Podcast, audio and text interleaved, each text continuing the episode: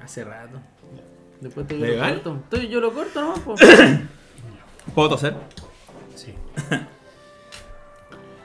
bueno, bienvenidos a este. ¿Qué es esto, eh, Lalo? ¿Me podéis recordar qué es lo que es, por favor? Este es el programa número uno de, de Latinoamérica y del mundo. El podcast de la comunidad. Segunda temporada. Da, pero ¿cuántas temporadas hicieron? ¿Cuántos hoy capítulos? Grabamos tres capítulos, ¿no? ¿Tres capítulos? Oye, queremos empezar. eh, Mira, si el otro ya metió la cuchara ya. Sí, porque no me presentan nunca, po. Ya, pero calmado. Eh, queremos empezar pidiendo disculpas a, a nuestros amigos que escuchan el podcast. ¿sí? No son muchos, pero son fieles. Son como Eh, 40. Son como 40, sí. Sí, un curso ya. Bueno. Pero que eh, ustedes no me contaron que se escucharon 38 veces.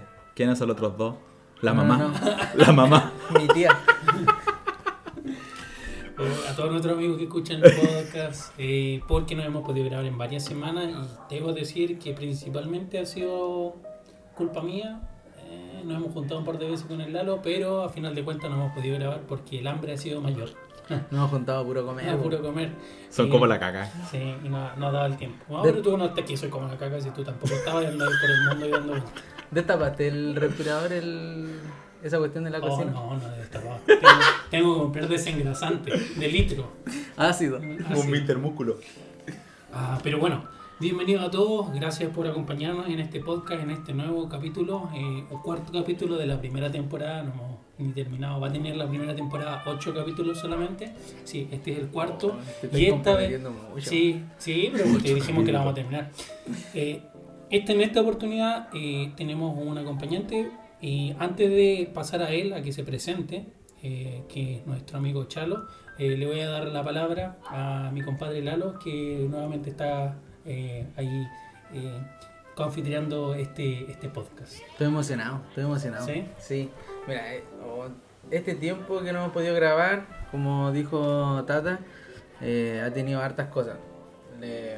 Pero principalmente, eh, este capítulo va a ser muy bueno. Me gusta, me gusta este, este, Que este tenemos, capítulo. tenemos buena pauta, o sea, han sido semanas de preparación. En un momento te acordás que dijimos, oye, ¿y qué hablamos? Tata, te hablé toda la semana para ver los temas, Sí, no he escrito no nada, he una basura. Pero sí, hay algunos temas, hay algunos temas polémicos ahí que vamos a tocar, nos vamos a reír obviamente, nos van a funar, pero eh, que no se hable más. Preséntate. No, pero es que no me han dado el ¿Quién pase, eres? po. ¿Quién eres? Sin Eh, decir quién eres. sí. Bueno, Ah, ya. Bueno, Chalo. Pero ¿quién eres, Chalo? Bueno, mi nombre es Chalo. Eh, tengo treinta y tantos años. No, tengo 30 años. Soy Tauro. No sé si eso es relevante, pero lo comento igual.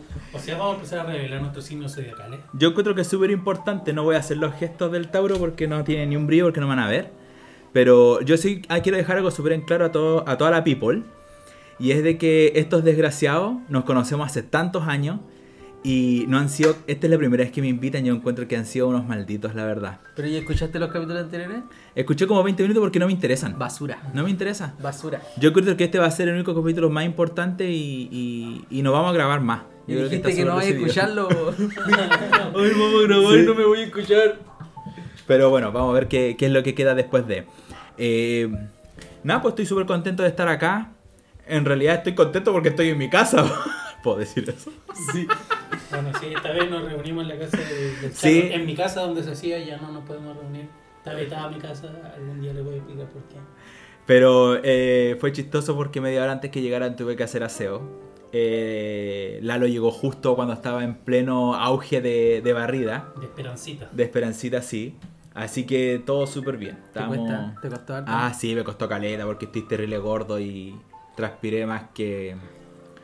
La voy a dejar hasta ahí nomás, porque todavía no entramos en tanta confianza. Estos, estos depas son chiquititos y este estaba pero muerto así, agitado. Hoy no podría decir que este maldito le- eh, me estaba contando una historia X y dijo así como que en el otro, en, el, en, en la otra caja de fósforo dijo era más chico que esta cosa, me dijo. Cos- trató mi departamento de cosas. Dije cuestión. No, la Bueno, dejo ahí nomás. Técnicamente una cosa, pero de caja de fósforo yo me hubiera ofendido más. Sí. Pero yo traté a la- al otro depa de caja fósforo. Este fue una cosa nomás. Bueno, yo quiero dejar mi ofensa al aire para ver qué piensan nuestros No se dicen televidentes, pues se dicen No. Auditores. los auditores. Así que eso, pues. Ya, ¿de qué vamos a hablar hoy día? Porque me tienen más cuenteado. Bueno, sí tenemos pauta. Vamos a empezar con algunas, algunas cositas. Eh, ¿Viste la Liga de la Justicia? oye, no la termino. Bueno, eh, Mira, queríamos hablar de la Liga de la Justicia, pero no se puede. En primer lugar, porque Tata le mandé el link un día antes del estreno. Y no, no supo ponerle los subtítulos. No se avispó nunca. Y en segundo lugar, porque este compadre aquí, Charlo, eh, le dije, ve la, ve la película, te va a gustar, dura cuatro horas. ¿Qué me respondiste tú? O sea, la verdad es que sí, mira, puede llegar a interesarme, pero no estoy ni ahí con mamarme cuatro horas sentados, ¿cachai? Pa... No, no, no, no llegó a ese level. A mí me gusta mucho, no sé si la Liga de la Justicia tiene que ver con los Avengers y todas esas cosas, pero... No van a matar. Pero, pero yo sé que no, solamente que es porque le estoy metiendo aquí en el pot a estos dos. Eh, lo que sí es de que no, no me mata tanto. Lo veo, pero no es algo que, que me cautive para poder pasar horas frente al televisor. Bueno, a, mí me pasó que está... Es una de las pocas películas como de superhéroes que le ha gustado de verdad como a mi pareja. Entonces eh, le dije, oye, el, el Lalo me mandó la Liga de la Justicia. eh, la misma que viste la otra vez, Pero de real. Pero de Real. Me dijo, ¿cómo eso de Real? Sí, es que ahora tiene todas las partes como que debería haber tenido. Que la historia... dijo, pero, pero ¿cómo? Y le dije, "Pe- pero veámosla para que caché, po". Entonces empezamos a verlo y llevábamos como 25 minutos y decía, oye, pero es lo mismo de la película anterior. Y le decía, es que es la misma película. O sea, y es que me tuve que dar la media vuelta para explicarle el contexto de lo que pasó, de por qué la tuvieron que hacer de nuevo. y- ¿Y por qué lo tuvieron que hacer de nuevo? Ya, lo que pasa es lo siguiente. Se supone que al señor Snyder, Snyder Cut, al señor Snyder Cut, al señor Snyder le propusieron hacer la, le pidieron que hiciera la película, la Liga de la Justicia, y él tenía todo un bosquejo, toda una idea, todo un guion, todo ya listo, sacramentado y pulido hasta el final. Y comenzó a grabar las escenas, todo, pero tuvo un problema familiar, creo. Al- algo le pasó en su vida que tuvo que dejar el proyecto a la mitad y llamaron a otro tipo para terminar la película. Entonces este tipo vio todo lo que se había hecho y no sabía cómo terminarla porque no entendía muy bien la idea de, del señor Snyder y de Zack Snyder y al final la terminó, hizo una historia lineal, eh, la terminó, la presentó en la fecha que tenía que presentarse y la sacó nomás. Entonces cuando todo el mundo vio esta película, La Liga de la Justicia, a muy pocas personas le gustó de verdad y a la mayoría no le gustó y después se enteraron de esto que en realidad Zack Snyder tenía otra visión, otra otro quería darle otro giro, quería enfocarse en otra en otras historias que quedaron fuera y terminó en esto, que él hizo una bueno, la gente hizo una una cuestión de firma, solicitud de firma a, a Warner, se peleó, se hizo, se le dio el dinero y la hizo y ahora parece que mi compadre la está rompiendo en todos lados. Oye, dice acá que Zack Snyder, después de terminar Batman vs Superman eh, en el 2016, empezó el rodaje de la Liga de la Justicia, pero tuvo que marcharse a mitad por la muerte de su hija. Esa era la cuestión, esa era la cuestión. Mm. Entonces dice que hace poco reveló más detalles y todo el tema, pero igual es una cuestión. Sí, pues brígido. Y ahora Yo pensé que había sido como un problema familiar, pero no, no, problema familiar. yo, yo sabía que era algo brígido, que por eso tuve que dejar como la cuestión botar. Porque eh, Zack Snyder ya había hecho otras películas de superhéroes. The Watchmen, que para algunos es oh, lo mejor que ha hecho, no sé hasta ahora. Pero sí, es lo que ha hecho. Y otra- Shazam también es de ese. No, Shazam no es de él. Nos van a funar. Pero Batman no. Nos ya, pero es que yo no tengo idea, po. yo estoy van a seguro que, mira, de los 40 que te escuchan, ve- eh, 39 no tienen ni idea de lo que es la Liga de la Justicia. Nos van a funar. No, van a recontrafonar. Vamos a hacer un corte. Eh, eh, pero sí, porque igual, igual, honestamente, Batman vs Superman no me pareció tan buena película. Pero yo sé que esa venía a darle el contexto de lo que quería hacer en, en, la, en toda esta gama. Y yo lo que entiendo es que eh, eh, esta película completa en realidad iban a ser más partes que una sola película. ¿La viste entera? No la he terminado de ver cuatro Ya, no te voy a decir nada entonces. spoiler. Pero ya, no nos mandemos ningún Sí, la spoiler. cosa es que dura cuatro horas. eh, Y tres tre- minutos. ¿Y tres minutos? Ah, eh, ah. Cuatro horas, tres minutos ya, pero eh, es la película anterior eh, reeditada, rediseñada. que tiene, eh, para mi gusto, en la, en la hora que llevo viendo de película, eh, tiene muchas partes que son lentas, pero que le dan otro clima a la película completamente distinto. Algo que me pasó cuando estaba viendo la película era de que había un contexto en la primera versión de la Liga de la Justicia y apuntaba en una dirección y cuando vi las mismas escenas como extendidas antes y después de esa escena específica me di cuenta que no, que no iba para allá la serie, no quiero dar un spoiler, pero por ejemplo algo que todo el mundo sabe, no un spoiler, es de que la Liga de la Justicia, la primera, eh, está enfocada a una historia lineal nomás. De que llega Stephen Wall y va, pelea, le quitan, ganan, se unen como la Liga de la Justicia. Esa es como la historia lineal. Pero aquí no es importante el villano, sino que le da un realce mayor, por ejemplo, a Flash y a Victor Stone, que es Cyborg. Y esos dos personajes en la primera versión quedaron totalmente de lado. Pero ahora tú entendí por qué tienen una como una algo más necesario, una trama más importante dentro de la. de Toma la más película. protagonismo, tú decís. pues. Es más, el, el, el Cyborg, el, el, actor, lo habíamos hablado en algún momento, Ah, ¿verdad? sí, po. que él estaba súper enojado porque en realidad nunca tuvo guía de para dónde iba su personaje y, Y, estaba muy... y ahora tú veis la película y tú entendí por qué el loco quedó encabronado. Porque grabó caletas de cuestiones y que nada se haya salido ahí como.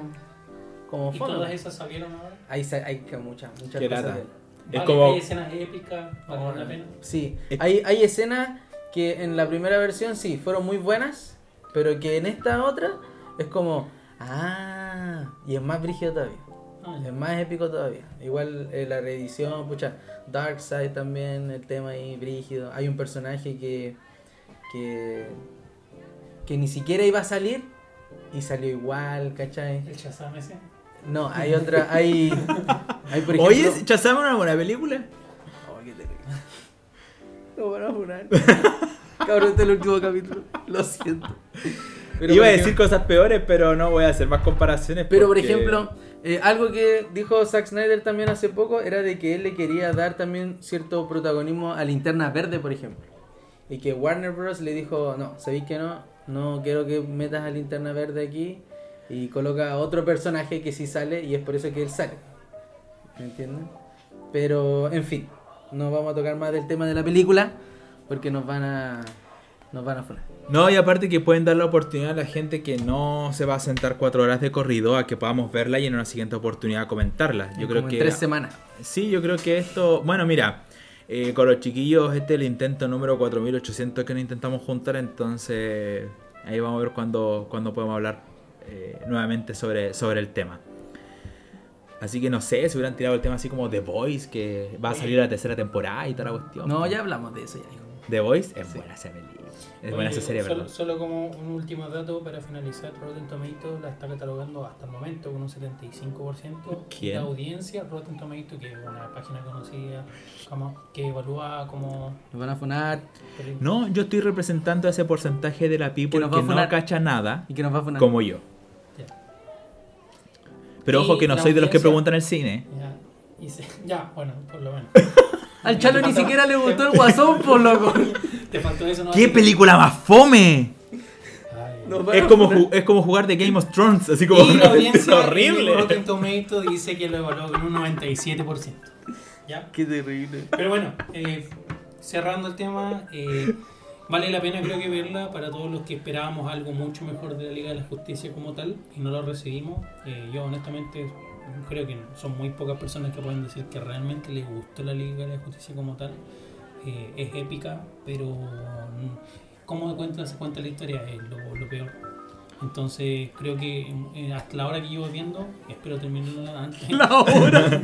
Pero espérate, antes de la tú dijiste, tú dijiste algo súper interesante. Dijiste que eh, la, primera, la primera Liga de la Justicia o algo así, eh, no habían quedado gente que no le había gustado mucho.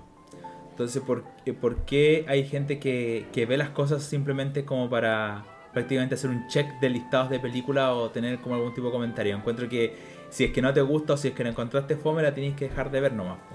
Ya, pero es que ahí va más atrás. Es distinto, por ejemplo, que sacan una película hoy día eh, en Corea que, que al- a, ti te aparece, no sé, por Netflix, tú no cachéis ni el tema, ni los personajes, no cachéis nada, y venía la pescáis y te ponía a verla y te dicen, ah, no me gustó, ya no la veo.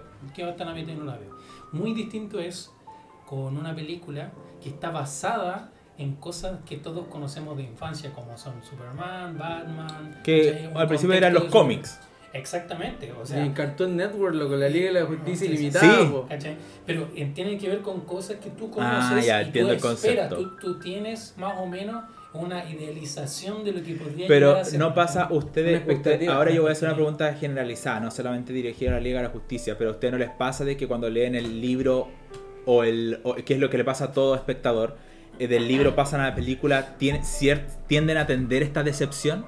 Es que el, ese es el problema de la adaptación, pero la adaptación juega mucho con el fanservice, el, en lo que se puede mostrar en televisión, ¿cachai? En para qué público va a ir, va a ir dirigido finalmente, porque los, los cómics, los libros, nos van a un público en específico. Mm. Va para el loco que es fan nomás y que tiene la plata para comprarse la cuestión, que casi nadie, y le va a gustar, le va a gustar porque la trama no es para... eh, no escatima en, en factores sabrosos para la, para la trama. Por ejemplo, eh, lo de la Liga de la Justicia. La Liga de la Justicia en la versión en dibujo animado de Warner Bros. que están haciendo ahora es buenísima, loco. es muy muy buena. Es mejor que la que todas las películas que han salido antes de la Liga de la Justicia de Zack Snyder. Pero es porque no son para niños, pues son para un público adulto que conoce el tema y Claro. hay, hay temas que, aunque se vean en, en cartoons, en dibujo animado, hay temas que son polémicos que se tocan dentro de ahí. po. Y pucha, eleva el, la, la narrativa y lo saca de ser solamente dibujo animado. Tú puedes, puede ser una película que te, te haga pensar, te haga reflexionar y te entretenga mucho más que, por ejemplo, una película en live action con actores reales. ¿Cachai? Y esa es la expectativa que tiene la Liga de la Justicia porque toca temas, pucha, de todo, de todo ámbito y sobre todo ahora porque con el tema de los LGBTQ más ultra Al cuadrado. al cuadrado, Ya, ponte, ¿cachai? ponte que. Pero ¿por qué no la Liga de la Justicia tiene ese... Va a tener, Sí, va, no. va a tener de todo lo No como las princesas que están saliendo... El caché que el- no tengo datos para esto, pero estoy casi seguro que es así, lo he escuchado de muchas otras personas que lo han comentado, de que a lo largo de la historia eh, DC, que es como la parte de cómics. Sí, no sé, solo sé, no soy tan... versus Marvel, DC siempre ha sido más famoso, ¿cachai? Y ha tenido personajes más relevantes que los de Marvel, ¿ya? Pero Marvel hizo muy bien en los últimos años como vendió su producto tanto, en algún punto, algunos de sus personajes y sus productos llegaron a ser más famosos que muchos de los que eran importantes en DC.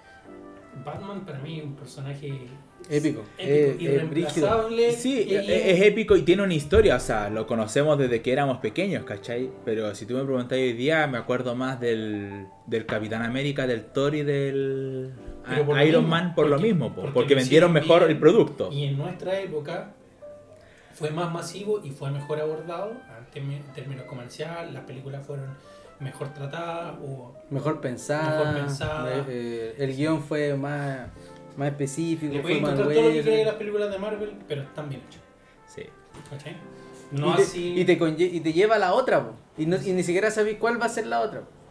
¿Cachai? Porque se va a conectar con alguna otra película de aquí a cinco años más. Mm, ¿Cachai? de Y seguro eso, que sí. y eso es como. Eso es lo más bacán Es también. como para dejar el- metido al el que espectador. Claro. Mm, sí. No, Es que a veces no ni co- siquiera no te como, no esa, po. no como esa película. Voy a tocar al Señor del Anillo, lo siento, se me Oh, ocurre, se me me voy. Me voy. Pero es que esa película, ya, ¿quién no vio la 1? Yo me acuerdo, tenía 14, 15 años, va con una expectativa pero impresionante a ver la película. Y en vez de que ya, por último, tú sabís de la película de Marvel que tenéis que quedarte a ver los créditos para saber algún tipo de continuidad, algún tipo de conexión que va a haber. Pero lo único que pasa en esa película del El Señor de los Anillos es de que el tipo desaparece de la pantalla después de que va caminando por un cerro y lo único que salen son salir los créditos. O sea, la verdad que de ahí en adelante me pateó y nunca más la quise ver. Que El Señor de los Anillos, todo esto no tiene nada que ver con, con la parte de Marvel, pero era porque por el tema de hablar del enganche de las películas que están teniendo hoy en día. Pero ese es un buen ejemplo. DC no ha como logrado como esa parte, Sí. quizás, porque a mí no me he enganchado con ninguno de la Liga de la Justicia. Claro, la pero ese es un buen ejemplo de adaptación de un libro Ah, donde, ya. donde no necesariamente eh, eh, la película del Señor de los Anillos es alabada eh, porque la adaptación hace muy buen... eh, Es muy hace semejante. hace muy buen relato de los libros, Ya. sin tratar de abarcar todas las cosas. Sí, ¿ya? porque abarcar todo lo que sale en los Eh, libros. exacto, hay imposible. películas eh, con expansión de tres horas y media, pues, y, aún a- y son tres, ¿cachai? Y ni siquiera aún así abordan todos los puntos específicos del libro. Pero una persona que está en el contexto, por lo menos la 1, más del libro, que no tiene tanta epicidad como la 2 y la 3, que tienen más Ujú. epicidad y más guerra y todo el tema, vaya a llegar al punto en que decís como, ah, si yo leí el libro, no, me hace mucho sentido. Como, como que te empiezan a relatar la historia y empieza todo a cobrar un sentido. Es Y por como- sobre todo que eh, no empieza todo en la, en, en- en la comunidad del anillo, empieza con el Hobbit y con libros anteriores. Y aparte, que- tú que- es bacán esa cuestión que tú lo leíste todo tu vida y te lo imaginaste así, ¿cachai? Y de repente verlo y, y evitar ese trabajo de tener que imaginarte tanto y verlo y con efecto especial y toda la cuestión es, es más atractivo. Ver la comunidad como estaba construida, Sí, eh, po. supongo que eso debe ser impactante para alguien que ya lo había leído y, y tenía que haberse lo imaginado. ¿no? Pero yo te entiendo, es que si veis la película nomás, no tiene mucha epicidad, no, eh, la formación de la comunidad es como lo más épico que podéis ver. Sí, no es como... Sí, y, en no, esa y no- y no llegáis hasta, hasta algo que le llame la atención a alguien que nunca leyó los libros, hasta la mitad de la segunda película, ya no empieza la guerra, la tercera ya. eh, pero bueno. Hablando de series y películas, te lo mandé el otro día. Pero no lo pescaste. Todavía no abre WhatsApp el. Todavía no abre WhatsApp, el pero no Tata. importa. ¿No será mucho? Pregunta. Proponen que Paloma Mami interprete a Chino Ríos en Amazon. Ah, Qué esto- paloma, mamá. ¿No será mucho? La nueva producción de Amazon Prime. Ya, pero oye, espérate. Yo quiero defender a ese pobre periodista que es muy probable que lo hayan estado haciendo bolsa. No, es una periodista. Ah, es una periodista, bueno, no importa. El, Ya, pero- perio- el periodista. Pero, Escucha. Pero, pero no es ella que lo propone, ¿o sí? La nueva producción de Amazon Prime sobre la vida del tenista estaría disponible a finales de octubre de este año. Hace pocos días se confirmó la noticia que Chino Ríos tendría su propia serie en la plataforma de streaming, Amazon Prime Video. Pero yo creo. Este espérate, documental retrataría la vida y carrera del tenista. Sin embargo, para el elenco algunas personas no pudieron evitar proponer a Paloma Mami para el papel. Pero ojo, yo encuentro que Paloma Mama iba a aparecer después de las últimas cinco cirugías que se hizo el chino Ríos, porque ahora sí parece mina, pues sí, ¿para qué estamos con cuestiones? Pero, eh, mira, se parecen. Cállate. Ah, ya, chuta. Estoy acá, Lalo me está mostrando una foto de la juventud y yo encuentro que lo va a representar toda la película. Igual, pues cuando Sí, era es igual, joven. es igual. Por ¿Hay eso. una foto de la paloma sin pintura? O sea, sin... Loco, ella es así. Ella es demasiado bacán. Pero igual. Mira, yo estaba tratando de defender a la, a la, a la periodista porque es probable que nadie estaba haciendo bolsa y ahora resulta de que. No, el- pero no es que. La paloma eso digo, no es la periodista. No, no es ni la periodista que la propone, ni Amazon Prime, sino que es la, Es es la la gente. gente. Es la gente, dice. Que la gente. Pero será, pero tú crees, ya, pero tú crees que será por un tema de, de quizás burla o tú crees que esto va en serio? No, es burla nomás porque se parece calito. Se Se parece, parece caleta. carita, pero no veo factible que ella lo pueda... No, yo creo que si se lo proponen, probablemente ella diga que no. O sea, y el chino río me imagino que se echar para atrás, po. Si trata pésimo a los periodistas, pues, sí, capaz que le digan chupen lameando, po. Ya está, ya está, li- ya está lista la producción en Amazon Prime, así que Amazon es el que pone los actores, quién lo va a escribir, ¿cachai? Eh, Chino Río tiene que contar su historia, ¿no? Po. Lo van a entrevistar para recoger su historia y listo. po. ¿Tendrá el mismo impacto que el de Luis Miguel, la serie? Se salió. Esa es una buena pregunta, ¿no? Amazon Prime yo encuentro que está haciendo un gran riesgo porque el, el chino Ríos no sé si actualmente es querido por muchos como para poder tener ese tipo de Es producción. un maestro. Es un gran maestro, está bien, pero para un porcentaje de gente. Número uno. Yo lo banco. Ya. Yo lo banco. Chino Río puede hacer lo que quiera. No, si claramente hace lo que quiera, si en realidad no. no Se vamos a casó de eso. blanco en la iglesia, va a hacer lo que quiera. Pero bueno, eso. eh, mira, esa noticia no, no me la sabía, pero, pero estuvo buena. Pero desde aquí ya le damos todo nuestro apoyo a Paloma Mami. cuando, cuando esté lista ya. Cuando firme el contrato, por favor, contáctanos porque Sí. nosotros desde aquí estamos. Nosotros ya te estamos apoyando. Lo iré a escucharlo. Paloma Mami, hay que etiquetarla, po. Cuando subamos el podcast, yo la voy a etiquetar para que ella vea esta parte de nuestro apoyo. Tata. Escucha, afírmate. Sobre todo tú. ¿Qué, qué pensáis de esta cuestión? Chile administrará una nueva plataforma mundial de datos satelitales. Ya. Datos, datos satelitales. Ya. La realización de la plataforma es un ejemplo de la capacidad chilena para iniciar su contribución a esta etapa de globalización de los datos satelitales. Chile será el país encargado de administrar esta nueva plataforma única a través del método de Open Data Cube. Esta tiene el objetivo de recopilar y mantener disponibles datos satelitales para 34 agencias espaciales en el mundo. Entre estas se encuentran la NASA, ESA, eh, JAXA en Japón y todas estas pertenecen, pertenecen al Comité de Observación Satelital Terrestre. ¿ya? Dice, según Futuro 360, la plataforma llamada Earth Analysis, Análisis. Analysis Interio- Interoperability Lab estará lista en 11 meses. Un número chistoso. Y se, encontra- y se podrá encontrar en ella incluso datos de este año. Ya, pero aquí dice que Chile va a ser administrador de un de una Big Data. ¿Cachai? Ya, pero, eh, disculpa. Para- ¿Qué, qué datos van a estar ahí? Eso es lo que estoy buscando. Eso es lo que no. El chip que nos están poniendo en la vacuna, cabro. Nos van a hacer rastrear a todos. El- como el Capitán América. Soldado invierno. para avances de investigación relacionados a la sequía, La agricultura. Ah, Ah, van, a, van a ser. Van a Mira, aquí ya lo sabe ya. sal- satelitalmente van a capturar datos eh, terrestres. ¿sí? Yo- es que por un momento pensé que satelitales. Es para jugar Catán. Exactamente, para manejarlo, para administrar los recursos, tus ovejas, tu, tu, barro. tu ¡Mucha, barro. viste! La agarraste al vuelo. Tu paja. Bueno, eh, honestamente, eh, tengo. Ah, pero la, la gente, la people, sabe que tú eres. eh, eh, no, no creo que saben que yo tengo mucha relación con temas de Con la datos NASA. informática. ¿ya? Pero. mm, De lo, de lo poco que sé, porque tampoco me creo experto para nada. Pero mi, apreciación, mi personal de Chile es que somos un, un país eh, que está eh, sobre. Afírmate, cabrito. Sí. A decirlo así. Acá va la crítica para el brazo corto. está sobredimensionado. Es como cuando eh, en- en una casa, a una casa le va muy bien y empezáis a comprar de todo, pero no ponéis en orden las cosas para poder hacer un, un lugar sustentable. ¿Ya? Y un lugar que ande en orden para el futuro. ¿Por qué lo digo? Por ejemplo, un muy buen ejemplo es el caso de la pandemia. Pensé que iba a decir la casa del Shalo. Cualquier parecido con la realidad es mera coincidencia. No, un caso muy, muy puntual, quizás el, el ejemplo de la pandemia, donde muy en Chile se supone que teníamos un muy buen sistema de salud, ha sido hecho bolsa por muchas personas, pero si yo lo llevo a evaluarlo en la parte de datos, yo me recuerdo las veces que tuve un contacto estrecho con algunas personas, la persona que me llamaba, me llamaba para escribir mis datos en un archivo Excel, si es que no era en papel y lápiz, ¿ya? Si estamos hablando del sistema de salud número uno del mundo, eh, no podía estar guardando la información de esa manera, ¿cachai? ¿no? Hablaban por la tele de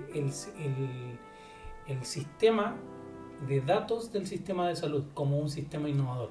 Hicieron pura eh, Excel. a- a- Excel, Excel y se reportaban y se mandaban unos por otros, ¿cachai? Por eso también no me hacía sentido de que los conteos, que a, uno- a veces uno dice, oye, a- allá lo están contando de más, como que lo están, a todos lo están contando. Es que pareciera como si tuvieran un grupo de WhatsApp de cada región para decir, date, da- tírate un número. Claro, una cosa así. Porque entiéndase que es muy difícil tener datos en tiempo real de un lugar físico tan, tan extremo como lo de Chile, porque tenemos un territorio Eh, extenso. extenso muy grande, ¿cachai? Tenerlo en tiempo real para cada semana debe ser un desafío enorme. Entonces, Chile tiene los recursos de tener un sistema de salud que pueda darse el lujo de comprar vacunas para, para tener en los primeros meses de vacunación tanta gente como estamos siendo admirados, pero no está preparado para administrar la información así como, como lo está haciendo, por ejemplo, eh, eh, China eh, o Corea o Japón. Office. Pero, lo- Office, yo te banco. pero el tema, el tema va de que eh, sobre el tema de los datos, eh, da, yo creo que al- a la población chilena lo que le da rabia finalmente de, sobre este conteo, sea como sea, es de que pucha, existe ya la tecnología para poder hacer un conteo mucho más real, más eficiente, más todo. Y finalmente es lo que tú dices, pues, da la sensación de que lo están escribiendo en un lápiz y papel y puede ser que cuánta información se esté perdiendo y, y no tengamos idea. Igual es por eso que se dice tanta cuestión de cómo se está contando, hay tanto rumor. Porque, tanto- por ejemplo, las felicitaciones del compin se escriben a lápiz en un libro. Entonces, eso quiero dejarlo en claro. Ya, Eh, como Mañalich, no. Debe- deberíamos tener un código QR para leer y mandar esa felicitación. Claro. Eh, yo no, no, no me consta, pero por ejemplo decían que en China eh, habían sistemas que permitían que las personas con su celular que estuvieron contagiadas Ah, iban por la calle sí, y el sí, resto de las personas podían ser avisadas que esa persona estuvo contagiada como para mantener cierta distancia. Cosas como esas Yo incluso- son posibles, disculpa, son posibles, pero más importante que eso es que lo básico, el registro de casos no se haga en un sistema que sea un poco más automatizado. Yo creo que a esta altura ya se empezaron a pegar las corridas y ya están tratando de construir algo mucho más. Y si te metes a la página de del servicio de salud, ¿cachai? Del MinSal, que te permite eh, ver los casos por región, está un poquito Yo- más Sí, automatizado. de hecho y encuentro que la información es muy completa ahora. Eh, Sin embargo, yo quiero contar mi Pero no fue experiencia. en el principio. Sí, por- no, pero al principio fue todo un asco porque yo encuentro que igual, no solamente Chile, todos los países del mundo estaban aprendiendo. Eh, es como cuando tú te cuestionas y cuando estudiaste. Exactamente, y cuando es como cuando en la universidad dijiste por qué en el FODA nunca puse pandemia como amenaza, ¿cachai? Es como nadie iba a suponer de eso. Eh, sin embargo, eh, yo tuve la experiencia de que en enero yo llegué de vacaciones y inmediatamente en el aeropuerto de Santiago entré en cuarentena. Entonces, al entrar en cuarentena, todos los días, a partir del día 7 hasta el día 14, tenía que llenar un formulario. Y encuentro que esa parte que tú comentas que antes quizá era escrita al papel, se mejoró. Hoy en día tú mismo te registras de que si tuviste síntomas y cosas así. Lamentablemente tenemos que confiar en que las personas que hacen ese tipo de registro lo están haciendo lo más conciencia posible. Y ahí va por un tema también de la cultura de la sociedad en la que estamos viviendo. Que eso es un tema de que el gobierno, y no es que lo esté defendiendo, no tiene nada que ver. Claro. Pero, pero a que, de nuevo, a lo que voy, eh, más allá de, de decir que no tenemos nada porque hay sistemas, eh, tengo mucha relación por amigos que trabajan en el hospital, en, en la parte de servicio de desarrollo ¿sí? del hospital, que hay cosas que son inoperantes en temas de eh, base de datos, administración de datos, ¿cachai? por la cantidad de datos que tiene el hospital, y hay cosas en las que estamos eh, muy atrasados siendo de que hay recursos, hay recursos, hay, ha- hay podrían ocuparse esos recursos de mejor manera también, pero por otro lado, eh, te das cuenta de que eh, si no ordenamos eso hoy, estamos construyendo eh, en arena, ¿cachai? Estamos construyendo y estamos avanzando hacia un punto donde eh, vamos a quedar atrás. ¿cachai? Vamos a quedar atrás porque naciones que ocupan mejor sus recursos y ocupan su mejor su información, un muy buen ejemplo de ello es China, ¿eh? que tiene mucho más recursos que nosotros obviamente, pero que eh, esos recursos también han venido gracias a que han invertido en tecnología y, a- y la ocupan de tal manera que les permiten sacar mejor provecho de los Mm. recursos que tienen. ¿sí? Al final se aprovechan para tomar decisiones por la información que producen consumidores. Pero independientemente de la tecnología, y esto es una opinión personal porque no lo leí en ninguna parte, o creo que sí lo leí y estaba de acuerdo, eh, yo encuentro que China miente caleta en sus números. No le compro que un tercio del planeta tenga menos contagios que inclusive nosotros como, nosotros como país. Puede ser, hay un tema cultural de por medio que, que claramente eh, el- los países eh, tienen, pero, pero igual. Es, Es que, sospechoso. es- es que, amigo, claramente si vos como chileno te salías a viajar por todo el mundo en plena pandemia, nosotros vamos a tener más casos que el resto. Pero ¿y tú crees que los chinos no salen? Yo cuando estuve allá, allá en, en mis vacaciones, yo vi a mucha gente asiática. No necesariamente chinos, porque no les estaba preguntando, claramente no me acerca a ellos. Y claramente no te ibas a dar cuenta, fácil. Claramente Pero- no te dar cuenta claro. que era chino o coreano, ¿no? Pero, pero no, o sea, yo aproveché de arrancarme antes de que pasara lo que está pasando ahora. Hoy día vi que estábamos llegando a los 6.600 casos ya. Y estamos llegando al... Este, este es el pic del segundo brote. Eh, también vi de esta semana de que Italia entró... De que Italia entró al... Al tercer... a- está entrando al tercer... Al tercer... ¿Cómo se llama esto? brote, ¿El tercer brote? ¿sí? La tercera oleada. la tercera oleada de la pandemia, se están volviendo a, co- a confinar. Eh, así que, bueno, nosotros tenemos que esperar. Sí. Yo como buen anfitrión, eh, se están autoalimentando, pero están dejando la escoba. Quiero que sepan todos los espectadores. Mentiroso, ¿no? No, no espectadores, audito- a los, Auditorio. a los auditores. Bueno, al final de cuentas, te encuentro toda la razón. Eh, yo creo que, para redondear el tema, donde me preguntaste mi, mi opinión al principio, eso. No estamos preparados, no aprovechamos la oportunidad de ir más allá. Vemos tecnologías que van como disparadas. Por ejemplo, eh, Muchas gracias por video- su confianza, sí. NASA. Sí. En los videojuegos hay tecnologías que in- increíblemente están disparadas comparados con otras cosas que, Esta que son semana, a papel y lápiz, ¿cachai? ¿no? Que son más importantes que los videojuegos, pero los videojuegos. esta semana fui a la casa, a la casa de un amigo donde tenía que compró por Amazon estos videojuegos de te realidad vimos- te vimos virtual. Te vimos, te vimos. Obvio, porque para todos mis followers tengo que mostrar lo que estoy haciendo en mi, en mi día a día. Entonces, el, encontré que el juego era espectacular. O sea, de hecho, tú te ponías, obviamente no veías nada lo que pasaba externo. Ya lo Pero está hablando de los VR. ¿Sí? Ah, ya, así se llaman. No tengo idea cómo se llaman.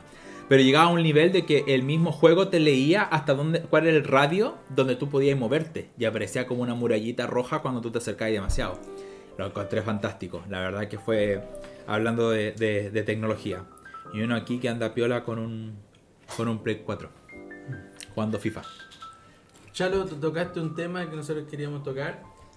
No sé si era ahora, pero hablaste de, tu, hora, es la hora. de tus viajes.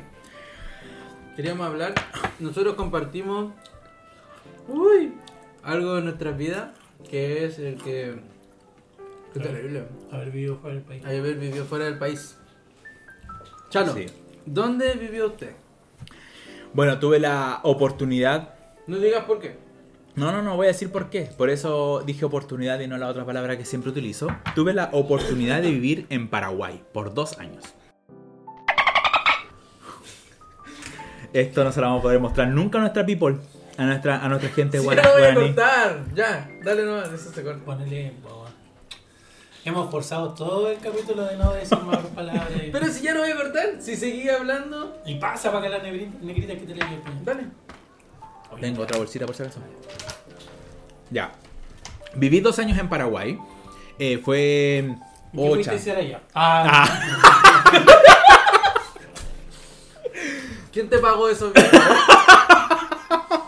¿Cómo viví ahí? Bueno, bueno. Pucha, tuve la oportunidad de vivir en seis localidades de Paraguay. Cada una de ellas las amé. La gente de Paraguay es extremadamente hospitalaria. Ellos van a compartir su tereré.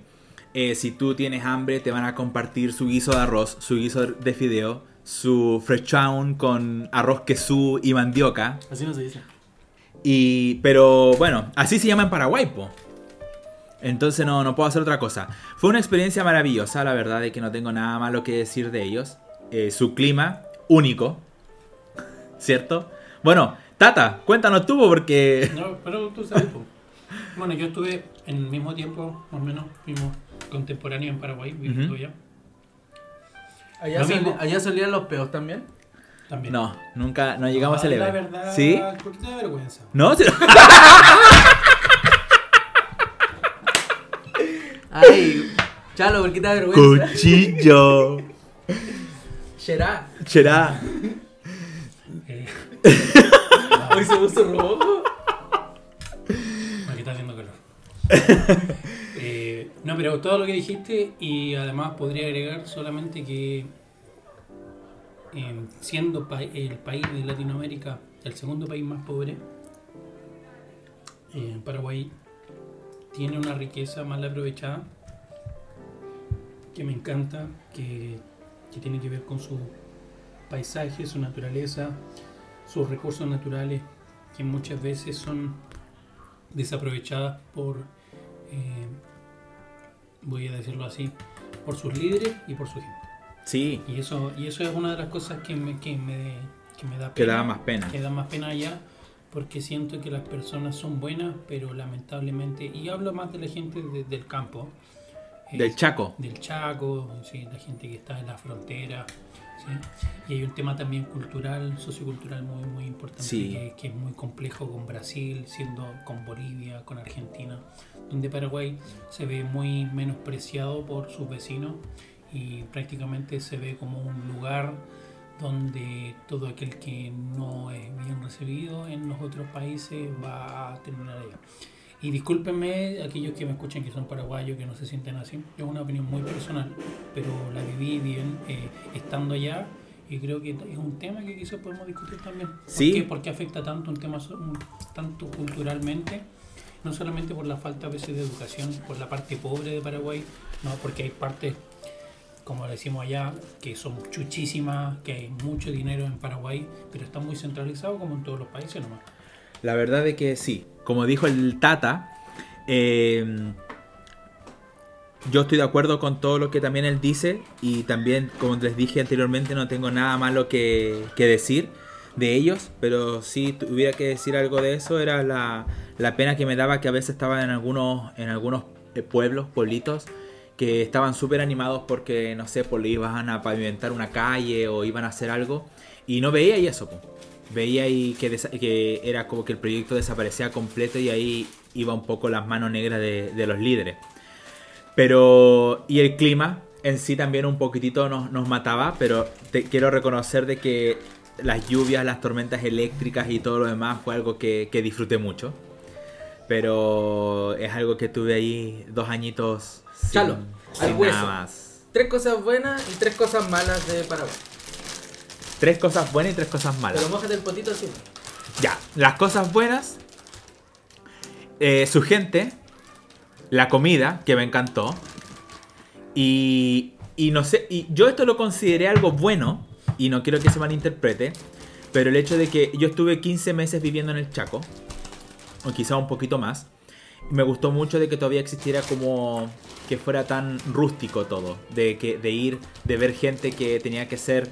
eh, eh, hacer filas para tener agua potable, de, de ir al río a golpear la ropa para lavarla. ¿Eso te gustó? Eso me gustó. Yo sé de que hay una parte de que estamos en el... Yo estuve ahí en el 2009, el 2011, entonces hay una parte de que quizás en esa época no se debe haber vivido, pero yo la disfruté, me encantó.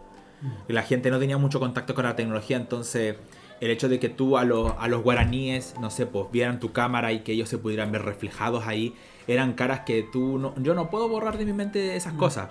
Como te digo, eh, es doble cara porque da pena por un tema de pobreza, pero da gusto haberlo vivido en, en- en- en esa época.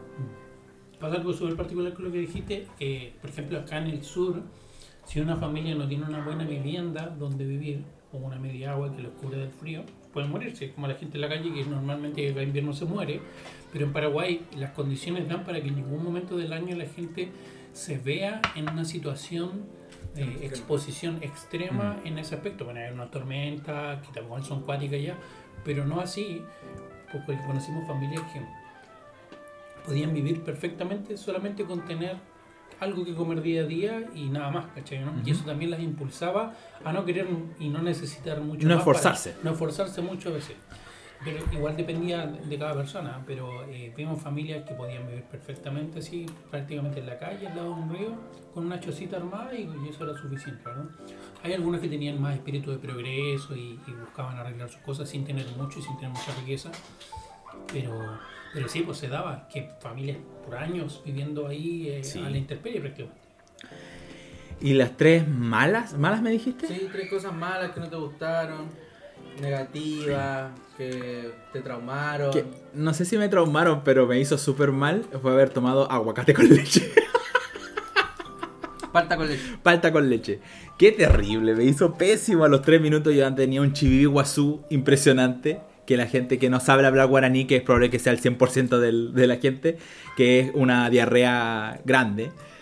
Eh, pero esa es la primera del palta, palta con leche. La segunda encuentro que no pasé por esa experiencia, pero la seguridad.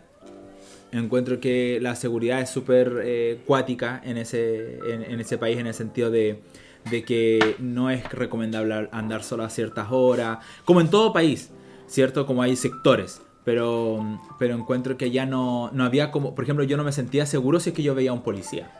Era como lo mismo. Bueno, acá en Chile tampoco, sí. Ahora, después del estallido social, como que valieron madres los, El que no los sabe. pobres. Sí, po. pero por lo menos antes existía un cierto tipo de respeto. Y lo tercero, ¿qué puede ser, eh, Tata? Corrupción. La cor... Hoy, sí. Sí, en el tiempo que yo estuve, eh, Lugo fue destituido como presidente de Paraguay. Eh, de hecho, se pasó por una, inestabilidad política como país eh, super heavy. Paraguay despertó. No, yo creo que hoy, hoy en día, esta semana vi noticias donde Paraguay está, está teniendo como su leve estallido social. Ah. ¿Cachai? Entonces, no sé si despertó año 2010. Ahí en ese rato se como que se acomodó nomás. Sí, se Sí, así como que eso, así como que se, se sacudió, se sacudió. Hubo Una la... sacudida y- Sí. Eso yo lo recuerdo como más un estallido político. Mm. Ahora es más un Ah. estallido social. Ahora más, exacto. Igual El tata, oh. No, el cabrón. Es que estuve allá, entonces yo me acuerdo cuando pasó. Sí, po. Y no era como que la gente estaba vuelta loca. Era No. como que los políticos todos se pusieron en contra y empezaron a. Como el impeachment. Ay, me acordé de otra cosa, pero no sé si algo malo. Pero fue algo que, que me llamó muchísimo la atención. Ah, es la pasión por el fútbol. Cuando, eh, no, bueno, en el año, no me acuerdo si fue el 2009 o el 2010, quiero decir finales del 2009, Salvador Cabañas recibió un disparo en México. Ah.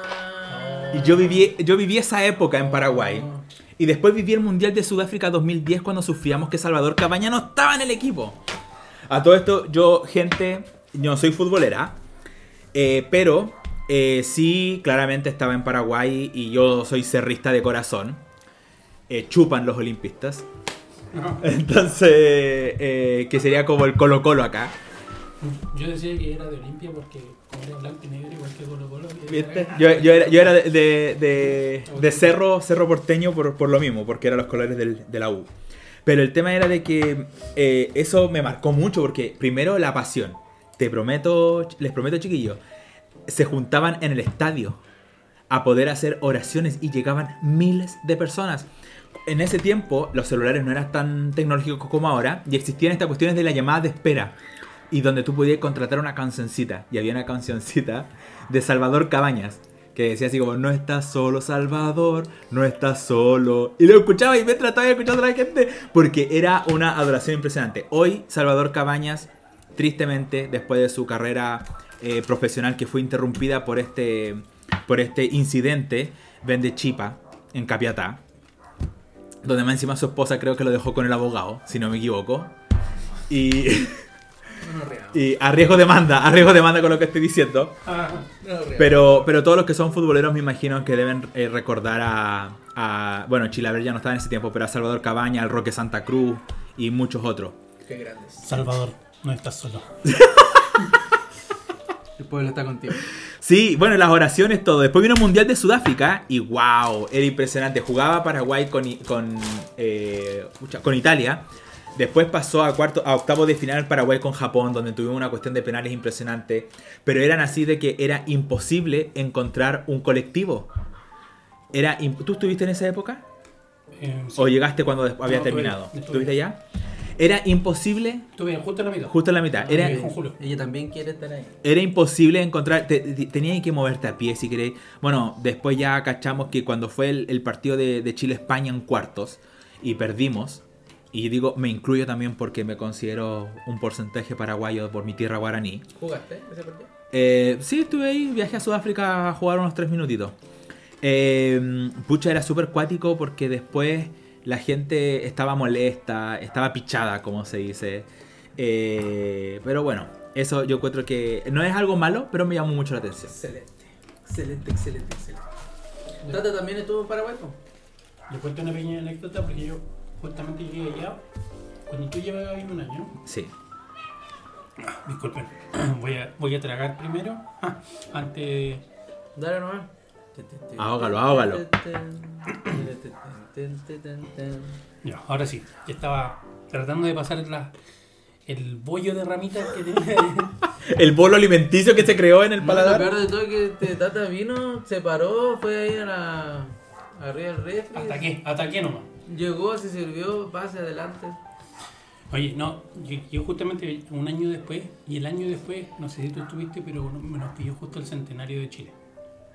Y yo el centenario de Chile lo pasé afuera. Ah, yo también, po. ¿Sí? Sí. No, ¿Te, te alcanzaste? No me acuerdo. Yo estaba en Arroyos y Esteros en ese tiempo. Ah. Fue en, en septiembre del 2010.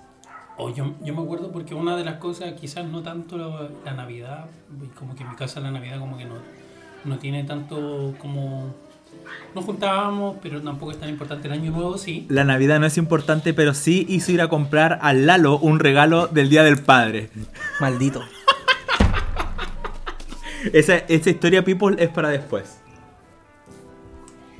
Y ahí, cosa es que algo que me puso súper como fomeado de no estar en Chile en ese momento Basura. es que los 18 siempre lo pasábamos en familia. Ya hacíamos asado, empanadas. ¿Con tu papá también? Con mi papá. mi papito. bueno, el tema. Sí, a mí también yo recuerdo los 18, pero o sea, me acordé otra cosa mala de Paraguay, que tampoco es tan horrible. Peleémoslo, peleémoslo. No, no, pe- no peleemos a Paraguay, sí, Paraguay es, es hermoso. Yo buscando empanadas para poder eh, recordar a mi, a mi Chile querido, estaba en un Super 6 o en un stock en uno de esos dos supermercados y encuentro una bandejita donde decía empanada chilena. Yo felizmente la compro y como no me aguanté, abrí uno de esos paquetitos plásticos de empanada y empecé a comer. Nunca te aguantáis. Nunca me aguanto, siempre hago las cosas en el supermercado. Ahora no por pandemia, pero antes sí. Eh, pero, pero triste fue, triste fue mi sorpresa de que la empanada estaba llena de pasas. Qué cuestión más asquerosa. La primera vez que me pasó estaba tan molesto que pedí hablar con el supervisor del supermercado para poder explicarle cómo era una empanada chilena. Y fue algo que me desagradó mucho. Sí. No, es que tenía que hacerlo, tenía que hacerlo, pero sorry, pero no podía dejarlo pasar. Yo no sé si a cuánta, a cuánta gente le guste las, em- la- las pasas dentro de las empanadas, pero no es agradable. Menos, ya quizás si encontráis una. Mira, si a ti te gusta la pasa, ándate de aquí. No sé qué estás haciendo acá. No sé qué estás haciendo Sálete acá. de este podcast porque no eres bienvenido, gente, no eres bienvenido. Yo debo decir que me gustan las pasas. ¡Ándate! Bueno, por, eso, por eso sería así, po. en Me este momento- a mí a comprar el regalo de tu papá. oye, debería contar esa anécdota, Lalo. Encuentro que es súper interesante y la gente Ya. merece saberlo. Corta. Si acá no solamente tenemos que hablar cosas Mira, bonitas. La voy a hacer corta. Chalo y, y yo. ¡No lo pensé! No, si sabemos.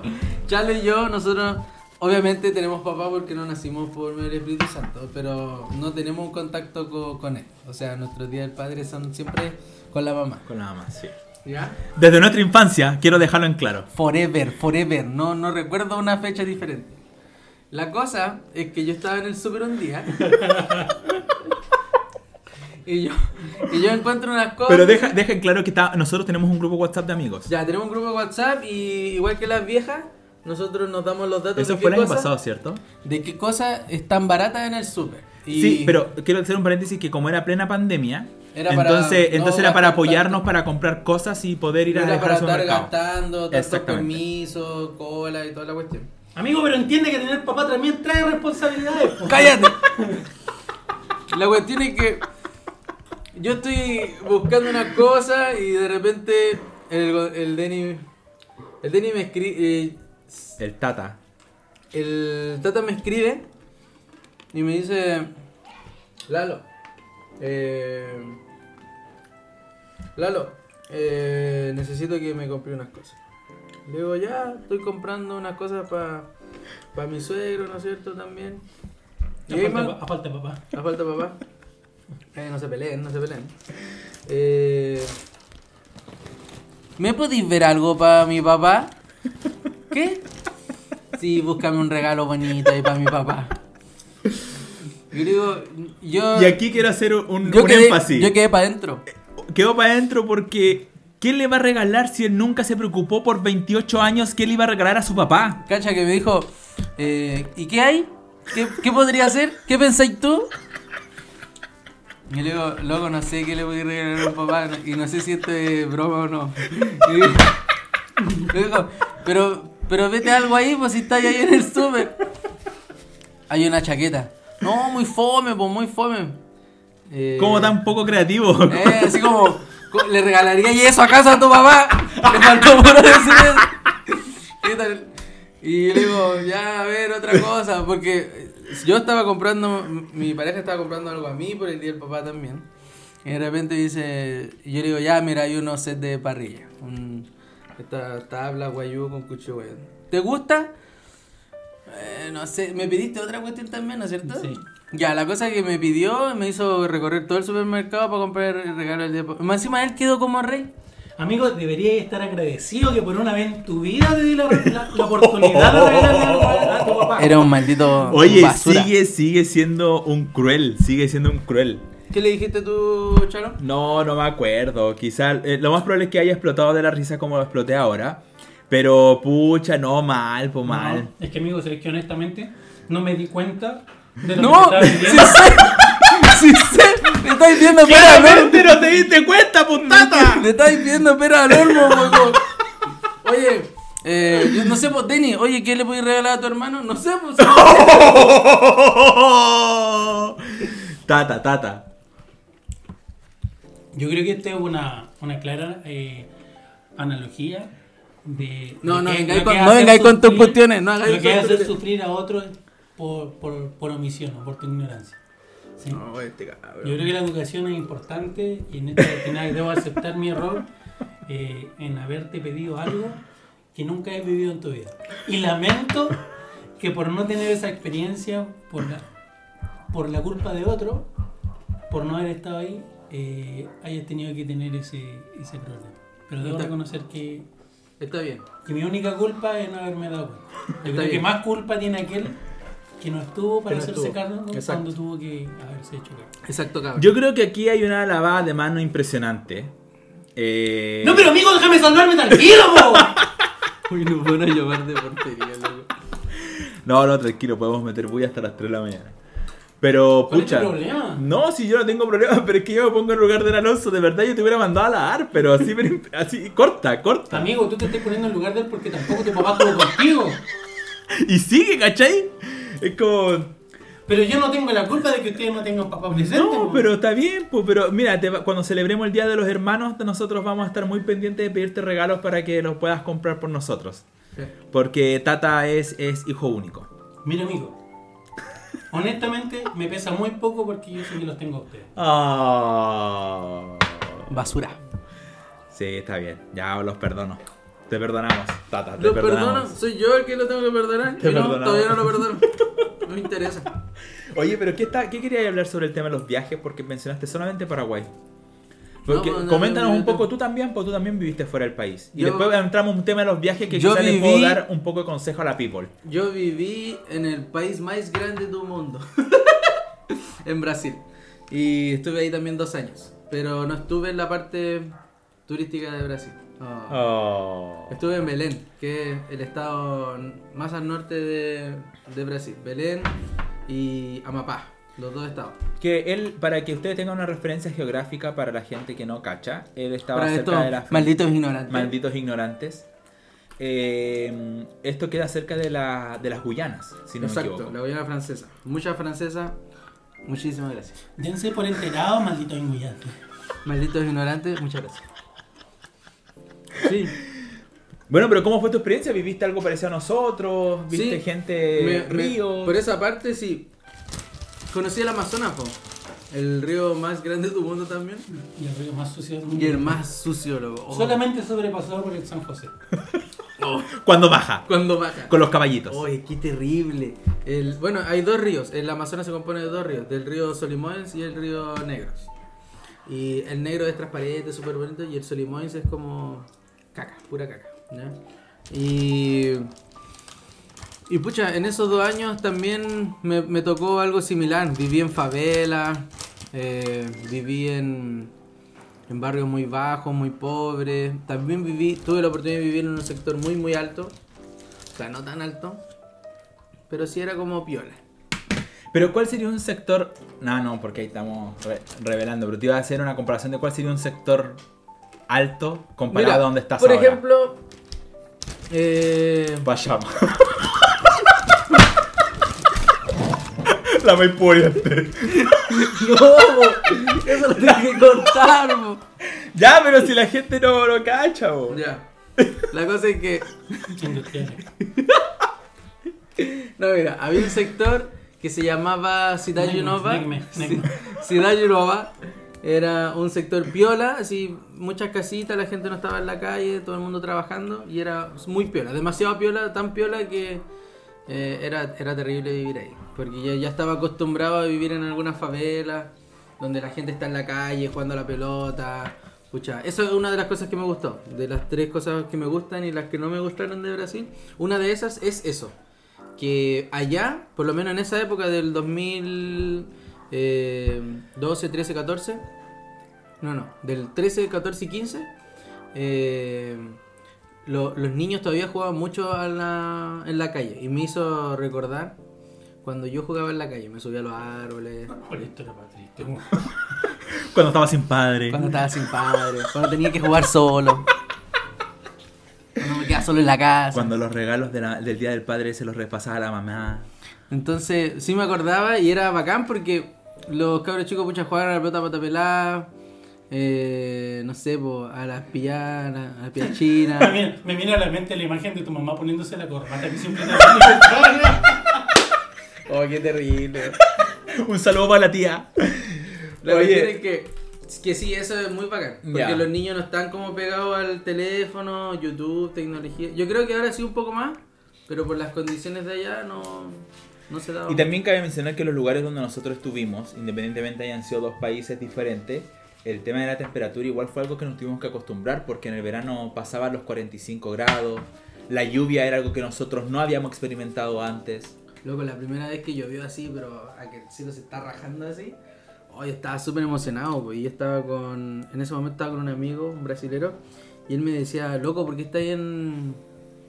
Ahí, po? ¿No? Como, ¿Por Mojándote. qué te estáis mojando, cachai? Eh, bueno, ya van, a ya van cachando más o menos de qué parte de Chile estamos hablando. Y yo le decía, pero es que donde yo vivo nunca nunca llovió así, po, ¿cachai? No, como, como de esa magnitud, ¿cachai? Eso fue fue raro para ellos, po, pero para mí fue como algo novedoso. ¿cachai? Bueno, Caché que el día anterior, justo antes que me fuera para allá, eh, yo me fui para tu casa, po, porque justamente estaba A buscar las a cosas buscar que las me cosas que te iba a llevar, ¿cachai? Y estaba tu abuelita y tu abuelita me dijo, mira, mira, ti", eh, y me, como que me hizo pasar, y le dije, en realidad vengo a buscar las cosas, igual estaba medio apurado, porque entendí que me estaba por ir, po, ¿cachai? Y viene y me empieza a mostrar tus fotos. Y me muestra en una que tú estás parado en, en un río, ¿cachai? ¿no? Parado, literalmente era el camino, así por el lado. Ah, yo me acuerdo de esa foto. donde el agua río, llega sí, como hasta- Y el agua te llega así literalmente hasta la cintura, ¿cachai? ¿no? Y me acuerdo que lo vi y me hice el tonto y salí para afuera y me dieron ganas Muy cuático, muy cuático, así como que se remo- No. como que me cayó así. es no, que- pero es que quizás sopesó. Sí, Sopesó lo como que... que... no me había dado, así como hasta ese momento, así como un día antes, como que me iba al otro día, ¿cachai? ¿no? Igual chico todavía, me estaba yendo del país, como Ah, ya, Quiero dejar en claro dos cosas. Eh, una es de que el Tata no, no me llevó todo lo que fue a buscar. Se comió los chitos. No, no se comió, creo que los dejaste, ¿no? Te los comiste, No, maldito. En un momento no. reconocerlo 10 años después. no caían, todavía no Ah, guardado ahí. Estoy- Como el regalo del, del como el regalo de regalo de amigos secretos de esa Navidad. Oh. También quiero dejar en claro que el Tata me debe el regalo del amigo secreto que todavía no me entrega. ¿De qué año fue? ¿2017? 2015, dieci- no, 16, 16. 16, 16. ha sido. Chico, han pasado 5 años, él dice que lo quería hacer a mano, pero parece que debe ser alguna especie de... Amuleto, no Sí, Te sé. lo regalé sé. algo, pero no era para ti. ¿Cómo así? Ah, ya, bueno. Era para tu papá. Ese era-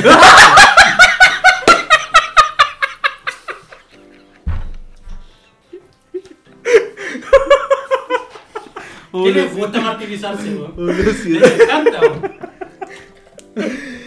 Ah, mucho se me olvidó la segunda cosa, pero bueno, Tata me llevó algunas cosas eh, mías, así que ahí nos pudimos ver.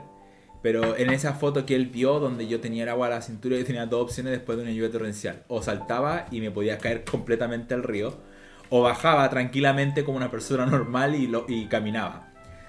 El río no era tan ancho, sin embargo, el riesgo de resbalarse por el barro, ese barro rojo, ¿cachai? Como la, la, la cera, la cera con tierra que le llaman acá en Chile, eh, era muy jabonoso.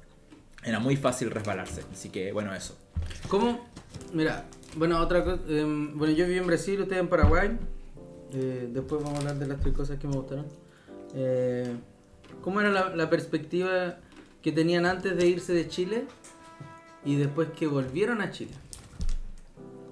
¿Cómo, ¿Sobre ve- Chile cómo- cómo veían a Chile ¿Ya? antes de irse como Chile, vivimos acá, toda la Yo creo, así, así. yo creo que Y cómo es la visión de Chile después que ustedes volvieron, comparándolo con el país en el, en el donde estuvimos. En una palabra, organización. Sí. Yo tuve, no sé si el Tata pasó por eso, pero quiero decir que yo tuve un problema en, mi, en las plantas de los pies, eh, donde, donde me empezaban a salir como ampollas de sangre y empecé a tener problemas.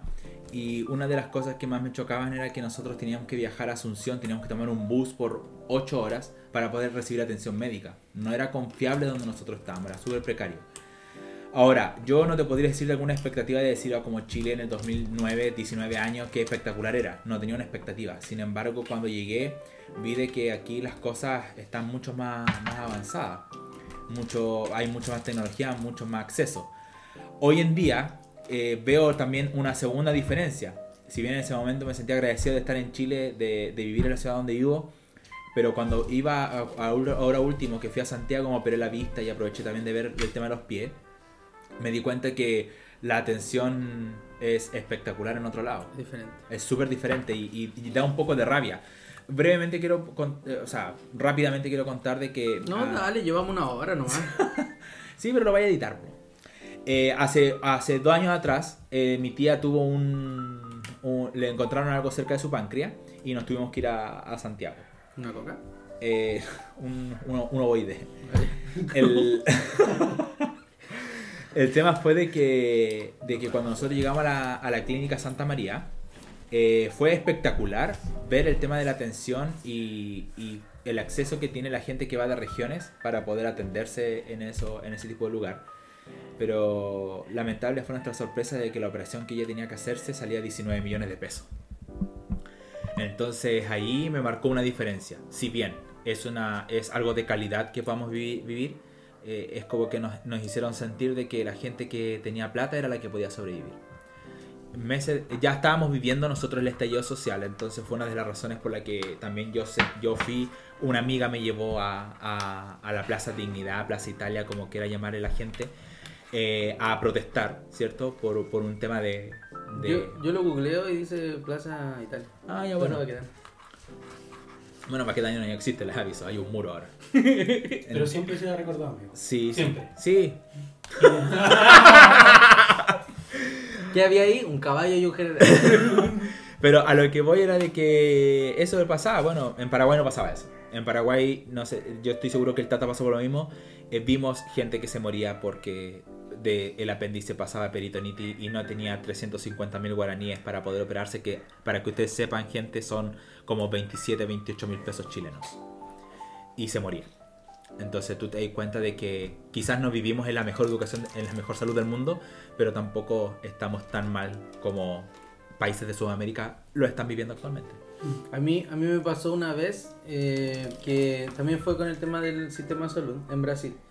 Si bien nosotros, en la calidad en la que por lo menos estaba yo con las demás personas que estaban conmigo en Brasil, teníamos un seguro de salud que era ilimitado, maravilloso. Ya todo se cargaba esa cuestión, a ese seguro de salud y yo no tenía que desembolsar nunca nada. Pero sí recuerdo una vez que tenía dolor en el estómago. Me dolía el estómago, era gastritis, el estrés, la gente allá. eh, fue una parte difícil, una época difícil en, en esa, en, ese, en ese tiempo. Y fue tan raro, me dio tanto miedo que yo entré a un puesto de salud y una señora me, me dijo, ya, a ver, acuéstese, desnúdese. No, me dijo, eh, levántese la bolera. Me levanté la bolera, ¿no es cierto? Eh, me comenzó, re- comenzó a realizar esas tocaciones ahí en el Te topetó. Me tocó, me tocó. Me, me vio el ombligo. Y comenzó a tocar, ¿no es cierto? Y me dolía. Me decía, ah, ah, ¿Cómo Y- dijiste? ah, Yo pensé que era un pedo atravesado. Y la tipa me dijo, así, tal cual. Yo lo recuerdo así. Es un pedazo. Usted tiene un peor del 2011 guardado, señor. Acaba de aflorar y se está yendo por un lado que no debería. El hipo. Ahí está el origen del hipo. Oh. ya, pero calmado. Me, me tocó, ¿no es cierto? Y me dijo, tú tienes, eh, te tenemos que sacar la vesícula. Así, ese fue su Oh. diagnóstico. Me tocó dos, tres veces y me dijo, ah, no, esto es la vesícula. Hay que sacar la vesícula, la vesícula aquí, la Y vesícula allá. espérate, ¿lograste entender vesícula en portugués? ¿O es Sí, ACDC igual? Sí, es igual. Ah, ya. Con nada. Biciculiña. No, mentira. La cuestión es que el, eh, la tipa me dijo, oye, hay que sacar más. Sí. Cabrón, nosotros no tomamos ni fumamos, pero Pero escucha que comer. oye, ¿qué comemos? Comemos como si no hubiera un mañana. La cuestión es que la loca al toque me dijo, ya, hay que sacarle la vesícula. Pase por allá, siéntese, eh, le van a tomar sus datos y se opera ahora mismo, po. Amigo, yo creo que te escanearon, cacharon quién eres, este tiene más seguro de salud. Démosle nomás, Démosle nomás. era mi momento. Yo no sé. Sí, sí. Oye, ¿este sin vesícula vive? Sí, sí vive. Ah, Ya, saquémosela. Facturemos nomás. La cuestión es que yo le dije, ya sí, todo bien. Me pusieron un suero para el dolor. O sea, una bolsa que era para el dolor, no sé si Ah, era pero suero. tú no llamaste a la. Espérate, persona? espérate, espérate, espérate. Eh, no sé si esta cuestión fue de brígida, porque igual atenté contra mi vida. Porque me pusieron la cuestión que era para el dolor y vino una enfermera a tomarme los datos. Yo le di otros datos que no eran míos, ¿ya? ¿Por qué no Eh, quería que te operara? no, po, o sea, ¿a dónde me iba a operar ahí? Si era, loco, el puesto de salud era una casa. Era una Ah, casa. que no contextualizáis. porque es que Ya, era una casa, era una casa que estaba equipada para poder atender personas. Era como un policlínico dentro de una casa. Y ahí me dijeron, no, lo vamos a operar al tiro y lo vamos a llevar al tercer piso, no sé. En algún- en- lo iban a llevar y... ¿Y te iban a operar tipo la parafobia o Eh, no, no sé, pues... No, ahí está Juan. No, Juan, es nomás, po. tajo así de, Eh, de abrir maleante. de maleante, peapa. de maleante, pues ahí con su tajada nomás, su apuñalada. No te decir nada. Porque si es vesícula, o sea, también, tú sabes que me acuerdo de la vesícula, igual se supone que se aguanta un poco. Sí, pero ¿Cuánto te aguantaste, Tata? Esa es otra historia. La cuestión es que me dijo. Oye, tata aquí es masoquista. La cuestión es que me iban a operar. Yo le dije, sí, ya. Le seguí la corriente. Di otros datos que no eran míos. Eh, me dijo, ya, volvemos en un ratito cuando se le termine la bolsita. Entonces yo esperé a que se me terminara la bolsa. Llamé a la, persona que me estaba esperando afuera en el auto y le dije, eh, prende el auto, nos vamos. ¿Y qué pasó? No, estoy súper bien, nos vamos. Colgué, pesqué mis cosas, me saqué la cuestión. eh, una enfermera me vio le dije, no, voy al baño. Y al final salí nomás, po, salí de ese lugar. Y volví a mi casa y dije, pucha, eh, quedé con más dudas que con respuestas. El, el- la, la bolsa que me habían puesto ahí sí me había servido, no sé si era agua con azúcar, era una Coca-Cola, un spray. Y eso, pero a mí me dio mucho miedo en ese momento, recuerdo. Mm. Al día siguiente fui y la enfermera o la doctora que me atendió me dijo que era otra cosa. Y después fui a otro lugar al día siguiente y me dijeron que era otra cosa totalmente diferente. Entonces, en ese, en ese aspecto, el hecho de que aquí te manden para la casa con paracetamol nomás, yo hubiera preferido eso, ¿no? Mm. Algo para aliviar el dolor porque, eh, no sé. La salud en Chile yo no la voy a defender nunca, eh, es muy mala eh, para el que no tiene dinero, para el que tiene recursos es muy muy buena, pero ese aún muy malo, eh, por mi propia experiencia en otro Es país, Muy bueno. es muy bueno, es muy muy bueno. Eh, otra cosa que no me gustó en Brasil es la diferencia de estatus social, loco. Allá no existe clase media como acá. Acá se muchas personas se consideran clase media. por- Estás tocando un tema delicado, Lalo. Ahí.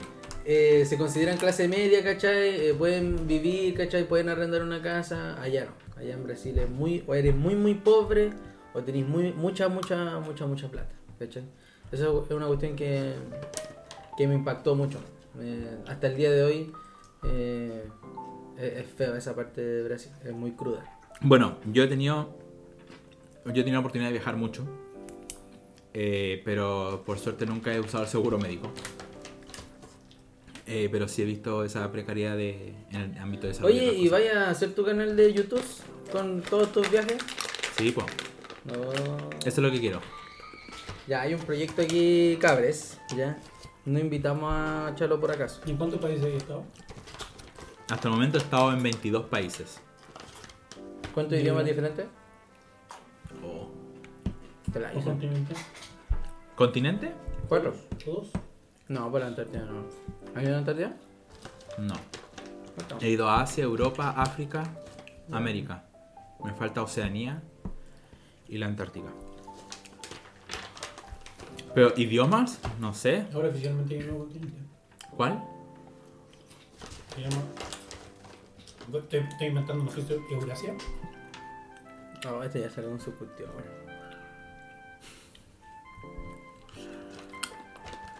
¿Cómo ha sido la experiencia de viajar tanto? Po? No, buenísima, po. Buenísima, o sea, la verdad es que conocer otras culturas te hace igual Ah, no. ¿No? entiendo, disculpa. Cela- Zelandia.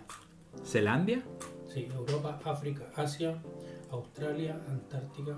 pero Australia no está considerado como continente, po. Estaba metiendo en la pata de los caballos.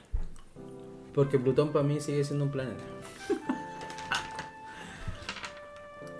El continente perdido que tardó 375 años en encontrar. ¿Tú- ¿Ustedes cachan cómo se dividen los continentes? Más o menos. Profesor Rosa. La la basa. Ya, a ver, edúcanos. No, lo, sé, lo, lo entiendo y lo sé explicar muy mal. Eh, básicamente, eh, si nos vamos a las placas, abajo, las placas están divididas. Las que se pegan super re intenso aquí en Chile. Eh, exactamente, esas que berrean hasta abajo. ¿ya? Entonces, están divididos. Y el, el terreno físicamente abajo está dividido en partes, ¿ya? Que estuvieron conectados en algún momento, ¿ya? ¿La tierra plana?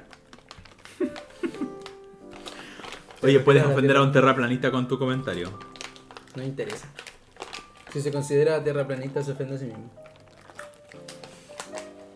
Entonces finalmente encontraron con esto justamente el trozo que faltaba ¿sí? de eh, el continente completo que éramos antes, ¿sí? cuando estaban todos juntos, eh, que se llama, eh, que es una... Que se llama Paraguay. Porque Paraguay no existía. Y ahora sí existe. Excelente. 14 idiomas. 14. En 14 idiomas de 22 países. Bueno. Bueno, viajar ha sido una experiencia única, la verdad. Conozco. Muchas, muchas gracias, Tata, por tu aporte. Sí. Se está educando. En cualquier momento volvemos con, Zelanda. con el Tata. Zelanda sí. Que Nueva, Nueva Zelanda es como el único país, eh, país que está en el continente. Porque el resto está tapado en agua. Wow. Dale. ¿Algún otro aporte, querido Tata? Eh, solo decir que eduquense. Vengan preparados, pues, ¿eh? Chicos, he viajado al mundo, espero conocer muchos más países. Eh, prontamente quiero ver si es que me arranco. ¿Puedo decir a los países donde me quiero arrancar? No. ¿No? No, porque no pisen este programa. Ah, ya, muy bien. Pero Kim Jong-un va a estar orgulloso de que yo quiera ir a Corea del Norte. No, chicos, ahí, bueno, ustedes sí que pueden poner en los comentarios. ¿Hay una sección de comentarios? Sí. Ya. En algún momento lo van a poner. Muy bien. Ah, en YouTube, pues, sí. En YouTube cuando lo suba. Bueno, pues, ustedes ahí pueden poner. ¿qué Escojan. Escojan. pa- ¿A qué escojan a qué país quiero ir?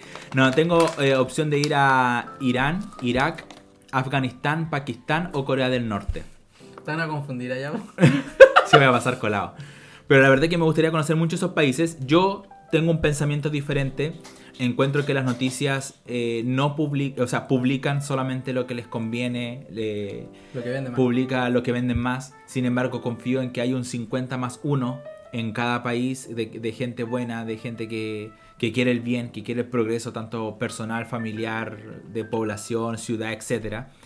Y yo confío cuando me- pienso en esos países de viajar a ese, de conocer a ese porcentaje de personas. Si lamentablemente me encuentro con otro 49% es porque era mi hora y valí madres, pero, pero la verdad que no, no tengo miedo de, de poder estar en, en esos países. Así que espero seguir conociendo el mundo. Eh, tuve la oportunidad de, de estar en África, en el sudeste asiático. Son lugares maravillosos, lugares eh, para poder vacacionar, muy tranquilos. Eh, son lugares donde tú aprendes su cultura, donde tú tienes que entender de que tú eres el, el, ex- el extranjero, de que el país no tiene que acomodarse a ti. Yo creo que eso es súper importante. Y me considero más viajero que turista. A mí yo encuentro que el turismo es ir a los lugares que todos conocen para tomarse fotos, pero encuentro que el viajero va a interactuar con la cultura, con la gente y eso es lo que más me gusta hacer. Ya Luisito comunica. Te, te No. escuchamos. Alex, ¿Qué pasa, carnal? Alex tienda. Oye. No, pero el Chalo quiere hacer su canal de YouTube, yo lo voy a ayudar, yo estoy comprometido, pero no hay tiempo, ¿no es cierto? Afirmativo. Canales, canalitos. Oye, el, eh, solamente para clarificar. Eh, ¡Oh, es que qué me quedé metido duro! la. Daddy Ya, Yankee. no sé, es que me confundí. Discúlpeme, lo leí. eh, Eres Michelle Bachelet. pero no me acuerdo en este momento, sí. HTTP. slash slash. Hash, hash. Ya, eh, entonces Asia, Antártica, Europa, África, Oceanía, América y el nuevo, tal como dije, es Zelandia, que está situado debajo de Nueva Zelanda, que es un continente casi completamente hundido, exceptuando Nueva, eh, Nueva Zelanda, que reformaría el total de continentes que conocemos hasta la fecha. Normalmente siempre hay una discusión si América del Norte y América del Sur son continentes distintos, acá lo estamos contando como uno, en ese caso harían siete, si lo. Bravo, cabrón, terminamos este programa, ahora sí. Ya, muy bien, Tata. Ahora vas a poder dormir tranquilo. ¿En dónde fue el último lugar que estuviste? Eh, en enero fui a México, a Cancún y a Miami. Qué feo. Sí, la verdad que son lugares horribles. Eh, no, pero fue súper bueno. El tema del COVID me dio mucha pena porque en Miami, por ejemplo, no había mucha protección, no, no era obligación usar la mascarilla en la calle. Sin embargo, el estado de Florida eh, tenía 19.000 casos diarios. Entonces, igual eso era acuático. ¿Y estaban en fase 1 o fase 2? No, no, no habían como ese tipo de fases. Solo había, habían toque de quedas, pero tu restaurante que iba y cerca a las 10 de la noche te ofrecían estas fiestas clandestinas. Entonces, la verdad es que. No había fiscalización. ¿Ah? No había fiscalización. O sea, era como bajo tu riesgo, pagaba y la fiesta y chao. po. Pero, por ejemplo, pero, amigo, convengamos que una fiesta se escucha. Pero es que te lo algo. ofrecían, sí, pero es que uno. Bueno, ¿Eran fiesta con audífonos así? no, bueno, yo no sé, no, la verdad es que no, no averiguamos nunca porque no queríamos correr el riesgo ya que después no íbamos a México. Aparte que tampoco queríamos contagiarnos y si iba a ser el caso del contagio, eh, querías que fuera el último día, ¿cachai? Como para no arruinar las vacaciones a la mitad. Eh, pero antes del COVID fui a, fui a Europa. Ahí tuve la oportunidad de Ámsterdam, chiquillos, es lo mejor si tienen la oportunidad de conocer algún día. Ámsterdam es una ciudad hermosa. El Tata quiere ir al barrio rojo. Sí, sé que de hecho se toma hasta un tour ahí. Eh, pero el tema de Ámsterdam, no sé, ir a la casa de Ana Frank, el carrete es full, oscurece a las 11 y media de la noche en el verano. Eh, también tuve la oportunidad de, de ir, ¿cómo se llama? Eh, no sé, como diferentes lugares del sudeste asiático, pero vamos a ir conociendo más. Pero invito a todos a que, a que puedan, a que puedan viajar dentro de lo que puedan. Obviamente cada uno sabe sus responsabilidades, su presupuesto, todo. Pero hoy día es mucho más accesible a comparación de antes. Encuentro de que todos tienen la oportunidad de, de hacerlo. Súper accesible. No, pues, pero Amigo, y de verdad, convengamos que tenés que ganar de un palo y medio para arriba para poder darte el lujo Eso es lo de que me viajar, gusta. Péguense cachetazo. Para no tener que juntar plata unos 5 años para poder Que comiencen los pinches guamazos. eh, está bien. Yo gano menos que eso. Respeto tu opinión, maldito pobre. Niño subsidio. Amigo, amigo, favor. Bueno, Ay, mi. Entonces, váyanse a la chingada. Eh, bueno, pero bueno, con, con Tata hemos tenido la oportunidad de ir a Chiloé. ¿Qué pasó? Intentó aportar, arruinó. No, pero iba a contar, iba a contar la. Pero Con el, ¿por chano, qué? con el yo he ido a Perú, por loco. Ah, ¿verdad? A Chiclayo. A Puno. Puno.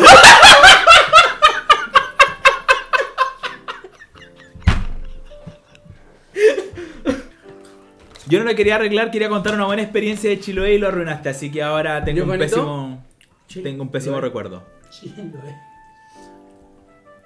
Qué Así que terrible. ya no quiero recordar nada. Pero Pero había sido bonito ese viaje. afortunadamente viajaste a Chiloé. No fue afortunado, no, jamás dije esas que me palabras. salió súper caro, tengo que decir. Casi no me da. Casi voy todo el viaje triste. Estoy agradecido que en mi propio país existan lugares donde yo puedo visitar y que son, y que son igual o más caros que visitar otro país. Para darme el lujo de decir que fue a mi país y gasté lo mismo que podría haber gastado yendo a otro país. En, As- en Ámsterdam. En. De todas maneras. es que Chile, vacaciones. Yo no conozco Chile, chiquillos. Yo, la verdad, que, bueno, ah, creo que Chile ha sido lo más lejos. No conozco Punta Arenas, Torre del Paine, ni Coyhaique, ni esas cosas. Viajáis todos los fines de semana a Santiago. y de Santiago te vayas a todo el. Sí, todos pero- los alrededores. Pero igual, pues, pero igual encuentro que Chile es un país súper caro para, para visitar, para conocer, para turistear, para todo. pues, entonces. eh, Sí, es súper caro. Es caro, nada que decir. En otros lados hay mucho más accesibilidad. Lo que es caro en otros, obviamente, otros lugares es llegar. Pero dentro de. La verdad que es mucho más barato que Chile. Así que, pero bueno. Miami es más barato que Chile. Que, o sea, a nivel general. En, No hablo del pasaje, sino comida, ropa. Todo, todo. O sea, ropa, pero. Promedio de un plato de comida en Miami. Pucha, no sé, había unas pizzas familiares espectaculares que salían como 16 dólares y eran esas rectangulares como gigantes. Que es lo mismo sushi que te zampaste hace poco, así que no vengáis acá con... Y me encima, no, voy a comer en mi casa, cabrón. Loco, se vino a comer las ramitas. Las negritas, las almendras. Pero bueno. Así que no vengan a, a decir de que, de que no se puede, pero... O sea, sí, yo creo que es de cada uno nomás. Yo creo que cada uno tiene prioridades. Tengo Chalo. amigos, tengo amigos que prefieren comprarse un auto y lo respeto. Eh, Un computador. Un computador. Sin embargo, yo no. Yo, mientras el auto me funcione y ande, prefiero viajar. Entonces encuentro que cada uno tiene una prioridad diferente y eso es Chalo, respetable. te digo al tiro que si lo seguís chocando ya no va a andar esa cuestión. No, ya no lo choca hace rato. Te lo ya. doy como dato nomás. como No, dato. no, Amigo, no. convengamos que no lo choqué hace rato porque no estaba andando en el Que he estado viajando. Sí, pero estaba viajando por temas médicos, no sean mal hablado. Ya. Eh, Chalo, te quería hacer una de las últimas preguntas. De todos los países en los que, en los que has estado, ¿cuál país le recomendarías a una persona que nunca ha salido de, de Chile? ¿O que hemos salido una ciudad? Ya, bueno, dos. Sí, Potagna y Paraguay y Brasil cuentan. po. Y Argentina. Y Argentina, tuviste en Argentina. Ah, tú no. Uno. Tuviste un puno. Lima. Bolivia. Lima. Bolivia. Bolivia. Ah, viste que son mal hablados, han viajado igual, po. Ah, pero en burro, en burro aquí. A pata la otra vez llegamos. Con un 50% de probabilidades de llegar. A Bolivia, 50% de probabilidades de llegar. Sí, 50. Y en Perú, cuando te metí a un bus, te toman foto para después te pueden reconocer, por loco. Pero ¿a qué? ¿A qué país le recomendarías a una persona que dice, ya, va a ser mi primera vez que voy a salir de Chile, o la segunda, o la tercera? Eh, pero ¿a qué país? ¿A qué país recomendaría a una persona? Yo divido, reduzco todo en dos temas. El primero es, ¿qué es lo que quieres hacer en tus vacaciones? Ya, no, no, no me interesa No, eso. pues escúchame, po. Porque eh, y ahí se dividen en las dos. po. Ya. Hay gente que quiere ir a descansar, ¿cachai? Como ir a viajar para estar echados, eh, disfrutar y toda la cuestión. Y hay otra gente que le gusta ir a recorrer museos, tomar tour y conocer, etc. Ya, para esas dos personas. ¿Cuál es el país? Para esas dos personas, de verdad, personalmente, eh, encuentro, Santiago. encuentro que Iquique es una excelente. Calama. Encuentro que un Caleta. Camarones tiene mucho que ofrecer. No, ¿cómo se llama? Caleta Víctor tiene mucho que ofrecer. Ya. Eh, no contamos la experiencia de Caleta Víctor. Dale, no. El encuentro, de verdad, Tailandia. ¿Tailandia para cuál de los dos? Para los dos. Para los Tailandia dos. tiene los, le cumple con los dos. Las dos expectativas. Sí, porque en Tailandia tú llegas a Bangkok, hay mucho que conocer, te vas al norte, está en el tema de los elefantes, te vas al sur, descansas playa, isla, etc. Llegar a Tailandia es caro, pero Tailandia es extremadamente barato. ¿Cuánto vale un pasaje de Santiago a Tailandia? Yo lo más barato que lo he encontrado fue como a 780 mil pesos ida y vuelta. Cabros, si no han ido a Tailandia, no sé qué están haciendo con su plata. Y dentro de Tailandia, yo, por ejemplo, en, no sé, por darte un- hostal, puedes encontrarla a 11 mil pesos la noche. Yo me quedé como en un, un hotel tres estrellas, más o menos me salió 23 mil pesos, Que, que es barato. que es muy barato. Eh, el, el almuerzo, por ejemplo, comer salía a 2 mil pesos. Que por eso te digo, si vas a restaurantes, claramente vas a, vas a gastar mucho. Vos, co- vos cobráis tres veces eso y te arrugas cuando trabajas en el otro. Sí, po. Acá el Lalo trabajó en un hotel donde hacía pebre a la gente con. Les cobraba Mentira. 50% de Y tips. y con suerte tiene ventana esa cuestión. Mentira, mentira. Pero yo recomiendo Tailandia. Tailandia cumple con las dos funciones. Te vas a disfrutar, después vas a descansar. Chalo, ¿a qué país no volverías? ¿O cuál fue la peor experiencia que tuviste en un país? ¿La experiencia o el país que tuvo? No, lo, lo pasó mal en el país, ¿cachai? No, pues amigo, seamos claros. Sí, Lo pasó ¿El mal, país o la experiencia? No, ¿La fue... peor experiencia o el peor país? ¿A qué país no viajarías de vuelta? Ya sea por la razón que tú queráis. Así como ya lo visité una vez, pero descartado. Porque, por ejemplo, a Miami ha ido caleta de veces. Pues, ¿no? No, el... no, no, he ido una sola vez. ¿A dónde? ¿Esta fue la primera vez que iba a Miami? Iba a ir por segunda vez ahora, pero... Ah, verdad, compró como tres vuelos, tres pasajes al hilo. Son tan mal hablados. Me dejan pésimo delante de la gente. ¿A qué país no viajaría? Como- vuelta. Puede ser porque fue el menos relevante, quizás porque lo conociste y en realidad... O por el idioma, no sé. Mójate el potito, po.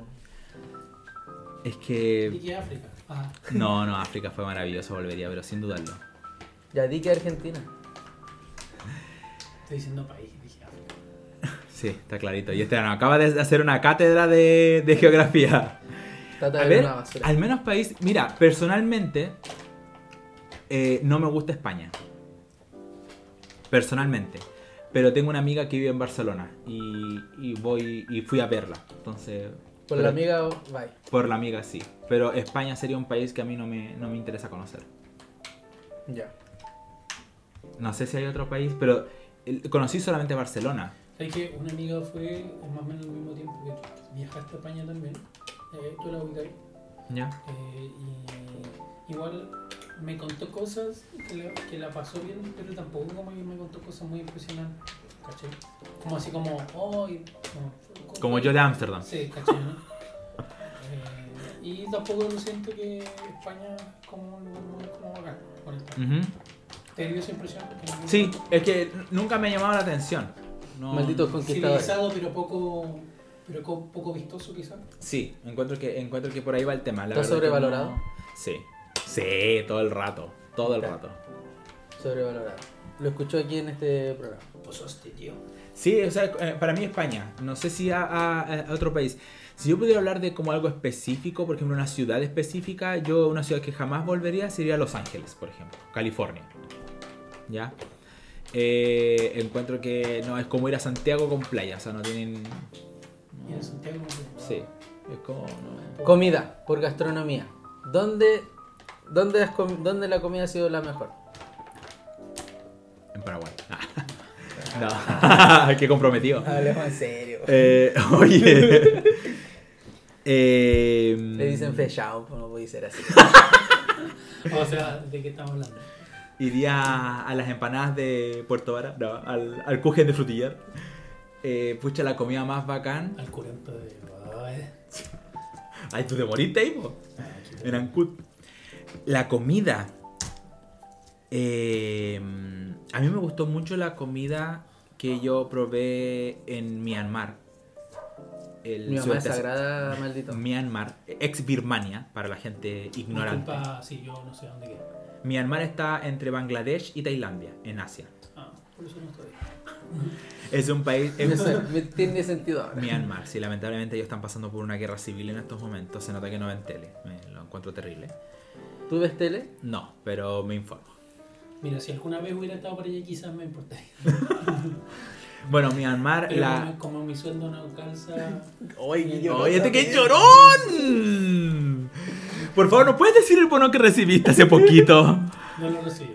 Son como, son como cuatro viajes a Tailandia, gente. para que calculen, para que calculen. Ah, ya, si vamos a medir en cantidad de viajes a Tailandia, Yo me retiro, ¿Puedo cabrón. decir? Me retiro. que los ocho viajes a Tailandia que recibiste de bono hace dos meses, No sé dónde están. no sé qué lo hiciste, porque fácilmente te alcanzaba para pegarte un siete viajes y, a, y haberte comprado un auto. Mal y no cielo. andar con el cacharro que tenía ahí. Mi cacharro, no hablen mal de mi... El chalo me mostró la cuenta de, de la tarjeta. No hay que hablar de eso. No estamos ¿De acá en clase de economía. Sí, no estamos en clase de economía. Pero está En bien. llama así. Está bien. No, yo la fui a, a revisar y el teléfono se apagó.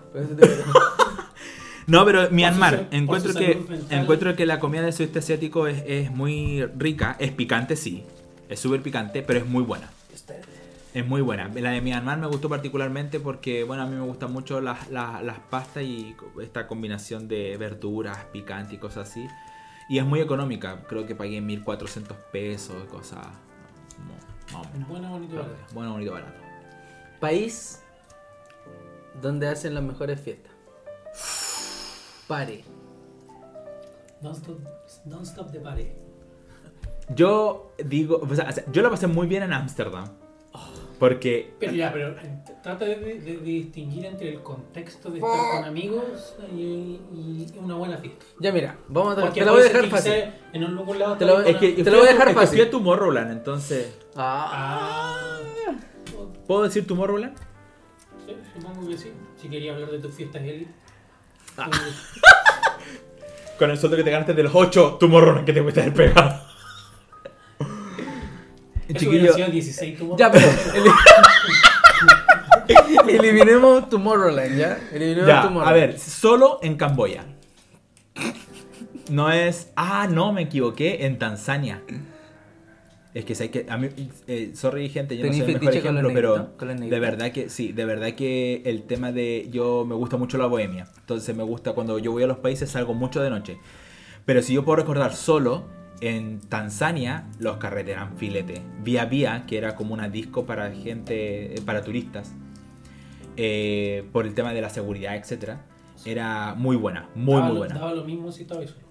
Daba lo mismo si estabais solo. Daba lo mismo si estabais solo. En Tanzania lo único que te pedían era que si eh, era de noche te regresaras en, una, en un mototaxi y no caminaras.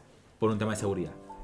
A veces tú ibas al súper y era el único blanco, ¿cachai? Entonces era por, por razones más, más que nada seguras. ¿Te con- Pero durante el día podías andar sin ¿Te problema. consideras blanco? No. ¿Y no te Era sentías porque- solo durante la fiesta? A no ver nada, nada más con la Es que después... ¡Uh, bendición! No, porque cuando se sonreían podía identificar para no andar chocando. Ah, ya. Tenía su reflectante. Y en, Ca- y en. Camboya también la fiesta... Me sorprendió mucho de que hubiera mucho reggaetón en Camboya. eh, de que los hits del momento eran muy similares de, de, Cam- de todo eso, pero el carrete era bueno. Y acompañado, eh, yo digo Ámsterdam, sin lugar a dudas. Yo tuve cinco días en Ámsterdam, carreteé ocho días, yo creo, allí. O- Ocho de los cinco días Ocho de los- es que ahí, fue increíble, o sea, yo carreteaba a las 11 de la noche, salía a las 4 de la mañana, ya estaba amaneciendo, me iba caminando, después todo era como fiesta, fiesta, fiesta, fiesta y la pasé muy bien. Eh, y Croacia fui con un grupo de amigos donde en realidad estuvimos en una isla cerca de, de Split, en el sur de Croacia y fue espectacular. Ah, Era un- de hecho, cuando deciste que un día eh, podías alquilar un- una lanchita y te ibas moviendo entre islas donde habían restaurantes, discotecas y cosas así, entonces... Discu- Discúlpame que te pregunte, pero es que tú sabes que nosotros quizás no somos tanto, tanto de ese tema bohemio de fiesta, pero ¿qué así durante una... Disculpen, honestamente. ¿Qué así?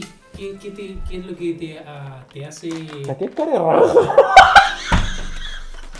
Oye, yo en serio, yo nunca como No, sí. participado tanto de fiesta, pero, pero por ejemplo, ya, pasarlo bien, bacán, con amigos, ¿no es cierto? Estar compa- compartiendo todo. Pero como para estar toda la noche en una fiesta, así como que no me lo imagino, así como poder disfrutar, honestamente.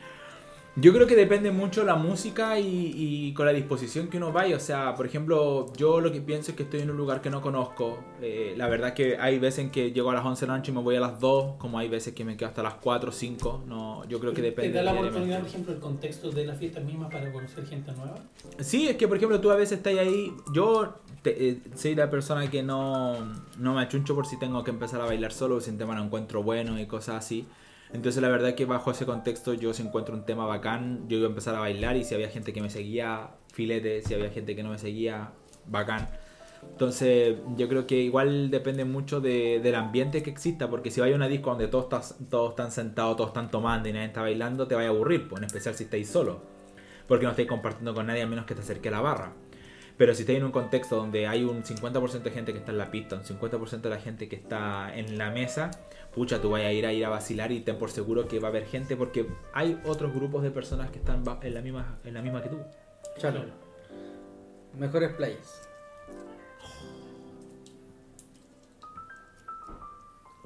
Ya, bueno, obviamente Cancún tiene unas playas espectaculares, pero si puedo quitar como el, estereoti- el estereotipo de coger una playa caribeña, Ah, ya. Eh, ¿Qué cosa? Dale nomás, conti- prosigue. Ah, ya. Yo quiero decir, la, la playa de Dar es Salaam, en Tanzania, que es la capital, fue espectacular. Nunca me imaginé que iba a ser así como, cari- como caribeño. Así como cristalina, calentita y cosas así. Cuando estuve en los Emiratos Árabes, en Dubai, eh, me sorprendió mucho de que yo iba súper entusiasmado a la playa y el agua era extremadamente caliente. Ahí no podéis contar cuántos Tomorrowland tuviste que gastar para allá. ¿A dónde? ¿A Dubai o a...? a Dubai. Pucha, que de Dubai me fui desde Barcelona, entonces eh, encuentro que no me fue tan caro. Encuentro que fue medio Tomorrowland. Medio Tomorrowland. El pasaje. El almuerzo. El hotel yo creo que me salió... El de la el, el- el- el hotel, eh, me, me quedé en un buen hotel. eh, me salió un Tomorrowland, las cinco noches. No, estuve, este, Al tenía frente. la vista del Burj Khalifa, me quedé en el Taj Hotel, en un hotel hindú. El ta. En el Taj. En el Taj Hotel. Eh, ahí, yo, ahí fue un Tomorrowland, entonces ya llevo un Tomorrowland y medio. Pero los tours eran muy económicos. Y yo, como te digo, me gusta mucho ¿Cuántos la... tours hacían un Tomorrowland? Ah, yo creo que tenían que ser como unos 40 tours para hacer un Tomorrowland. Si no más. Ah, Imagínate que yo, yo tomé un tour en un, el tema de este por las dunas del desierto cerca de, de Oman. Es que casi no cobran, tienen tanta plata para que hacen por COVID. para conocer gente. Los ¿no? practicantes están ahí. Entonces, sí, es que por ejemplo, yo ya tomé este, donde incluía el paseo en el camello, de las dunas, la cena, que voy a hacer sandboard y toda la cuestión, y eso me salió como 35 dólares. Bueno, ¿Cachai? Una referencia. ¿en qué país te sacaste tu mejor foto? Yo sé que tienes varias, ¿ya? Pero te voy a dar para escoger La, tres. la, la más bellaca. Tres. Las mejores Pero, fotos. ¿mejores fotos de paisaje o mejores no, fotos la foto que, más, pienso- que, mejor te, que más te gusta, ¿cachai? La que tengo en mi WhatsApp en este momento me encanta. Y salgo yo, no salí ni del paisaje. Ya, ¿y en dónde te la Esa fue en Cancún todo el rato. oye. Yo creo que si ven mi foto se van a ver, dar cuenta de lo relajado que estaba. Yo creo que ese era, ese era el tema. Solamente podemos poder ver la playa a través de tus lentes. Es que mis lentes eran Ya. topísimos. Cancún. Y mira mi reloj. O sea, Cancún. ¿Cuál más? eh, tengo una foto que me saqué en los templos de Angkor Wat en Siem Reap, Camboya, donde estaba, donde se ven como los templos y yo me puse como una especie de ventana donde me eh, colocaba mi mochila con el celular ahí y esa foto me encantó. Y la tercera eh, también fue una... No, yo creo que la tercera es algo más, más emocional de cuando estuve en el orfanato en Tanzania. Iba a decir otra selfie, pero iba a ser muy egocéntrico. Selfie. Ya me amo demasiado, entonces ya... Pero creo que cuando hice el orfanato en, en esa, el voluntariado en el orfanato en, en Arusha, en Tanzania, eh, fue muy bonito eh, tener esa foto de con los niñitos y la eh, que fue el último día que estuve ahí. Recuerdo esa foto. Ujú. Esta va a ser, no, no tiene mucho sentido, pero igual te la voy a hacer. Eh, yo sé que tenéis billetes de todos los países en donde he viajado. ¿Cuál es tu billete preferido? Así como, ya, tú puedes conseguir cualquiera, toda la cuestión, pero es como, este billete lo, lo tengo porque este billete es el billete. Por un tema de cómo es el billete, yo voy a decir eh, eh, Sudáfrica. El billete de, de Sudáfrica tiene como. Igual, ese ¿Cómo parece se llama mucho al real. Oh, no me acuerdo. ¿Se Yo me acuerdo el de? Tanzania, Chilín Tanzano. Ah, verdad, porque ellos tienen animales. Sí, pues ellos tienen animales. En Brasil igual, po. Sí. En Brasil igual, moneda de Sudáfrica. Se llama el Rand. Esa Rand. es tu moneda, tu billete favorito. Ese es mi billete favorito porque... ¿Qué animal tienes? ¿Te acordás? Eh, un, tengo tres billetes que me dejé. Un tigre, un hipopótamo. Son los cinco grandes que tú encuentras cuando haces los safaris. Que puede ser un, un rinoceronte, búfalo, jirafa, león, hipopótamo. Tengo tres billetes donde aparecen uno de esos tres animales y son muy bonitos porque son así como naranjitas y cosas así. Me gustan como los de Brasil, igual que son muy bonitos. Sí, los de Brasil son bonitos. Pero ahora salieron, ahora salieron estos plásticos y se puso como medio feito el billete. Pero antes el de A, papel sí. a mí me gusta, a mí me gustan los de plástico, porque tú lo echas a la lavadora y, no se. Te pasa a menudo por eso. Sí, me pasa, me pasa. de verdad. Pero, um, ¿Alguna pregunta pero que quieras me, hacerle? me hacía, me hacía Ah. más referencia al, al dibujo, a la imagen que los dibujos como Es que a mí no me gusta el, el, el billete del real porque adelante tiene una estatua de la de esta loca que tiene la balanza de la justicia y la misericordia, creo que. Las dos cosas de la justicia. La balanza de la justicia. Y no tiene como mucho sentido porque esa cuestión es eh, europea, ¿no? Esa es de Atenas, ¿o no? de Grecia, por allá. No, sí, pues de, eso, de, de de esa cultura, de, de por esos lares. Tú que has viajado más, ¿cachai? Más o menos dónde está. Y no es como algo simbólico de, de Brasil, pues podría tener, no sé, pues, eh, Santos Dumont, a este tipo. A Ronaldinho. A Ronaldinho. No, hablando en serio, podría tener otros héroes Ah, de. A A Robinho, a a Kaká. Kaká, el ano. Eh, pero podría tener personajes más emblemáticos de Brasil, pero ya una cosa de ellos. Como el Lula. No, tienes razón. Yo creo que Pelé Sí. para arriba. Yo, por ejemplo, algo de que los billetes paraguayos no son bonitos. Eh, pero encuentro que el del 2000 guaraní, que estuviera la mujer paraguaya, que es algo muy representativo de Paraguay, encuentro que eso igual le da como su caché. Súper en desacuerdo contigo. Ah, ya. Pero, a poner acá. Oye, eh, para ir terminando, no quiero cortar la conversación porque está re buena, pero eh, se nos va a cumplir la hora del toque queda en un minuto. No, ya se cumplió ya. Pero, ya. Pero, Qué responsabilidad más grande. sí, el Lalo se tenía que ir para su casa, parece que iba a tener que quedarse pegado acá. ¿El quién? No. El Lalo. Pero ha sido un placer, ¿no? Yo creo que esto meritó una, un segundo capítulo con, con el Chalo. Sí, hay que hablar más. Ojalá la palabra llegue más temprano. Pero yo llegué temprano si estoy en mi casa. Sí, el, el Tata se demoró un kilo, me encima llegó a comer el Barça. Pero bueno. A, todos ha sido un placer, ha sido un placer poder conversar contigo, amigo. Estoy como hecho bolsa. Sí, estoy, se, me, se me echó la yegua, discúlpenme, se me echó la yegua, pero... Recuerda Vos que. también que me exponí. Recuerda. Recuerda que te comprometiste a hacer dos capítulos por semana, todavía no. Dos capítulos por semana. ¿En, en qué estaba pensando? Pero el tema es de que sería bueno consultar a la gente qué temas les gustaría que nosotros habláramos. ¿No? Sí. ¿Sí? Porque, Lo por pueden ejemplo, seguir escribiendo hoy en- día sí, porque, por ejemplo, no sé, yo no digo que... eh, eh, yo o, creo- sea, o sea, amigos, si, convengamos que si escucháis el capítulo, yo creo que por ahí empezamos a, a colaborar un poquito con el podcast. Ah, perdón. Empezando por ahí. La culpa es mía de nuevo. Ni dónde andaba, ni cómo vestía. No. Pero bueno, eso, ese era mi, mi aporte. Yo estoy agradecido por la invitación. Eh, espero que se vuelva a repetir porque como les dije en el inicio del programa, nosotros somos amigos y la verdad es que lo estaban haciendo solo. Pasa lo mismo cuando jugábamos PUBG. Ellos se llama, teníamos un grupo de PUBG, se llamaban entre ellos para jugar solo ellos y no le avisaban a los demás. Pero es Ya, algo que... Pongamos una meta. Apenas lleguemos a la casa nos ponemos a jugar un rato. ¿Qué te ha puesto que hay a guatear? Pero es que tengo que ir para allá. po. ¿Viste? Ya va a salir un partido. Ya, pero espérate. Caso cerrado. Dame, dame media hora. Pero que tengo que descargar el juego también, po. Si lo desinstalé. Cacha. ¿Por qué lo desinstalé, Lalo? No sé. Bueno. Son tus cuestiones. Entonces, vamos a terminar este capítulo. Oye, duramos una hora 49. Bueno, entonces se va a cortar. Se va a cortar, se va a cortar. No creo que tanto. No creo que dure tanto, va a durar una hora y algo. Pero, eh, sí, personalmente uno de los capítulos que más hemos esperado para poder hacer, eh, que creo que le ponemos más... no- es donde más nos conocimos, nos, nos conocen también. Revelamos igual cosas que no queríamos revelar, no las voy a editar todas para que entren en contexto, pero es un buen capítulo, fue un buen, buen capítulo.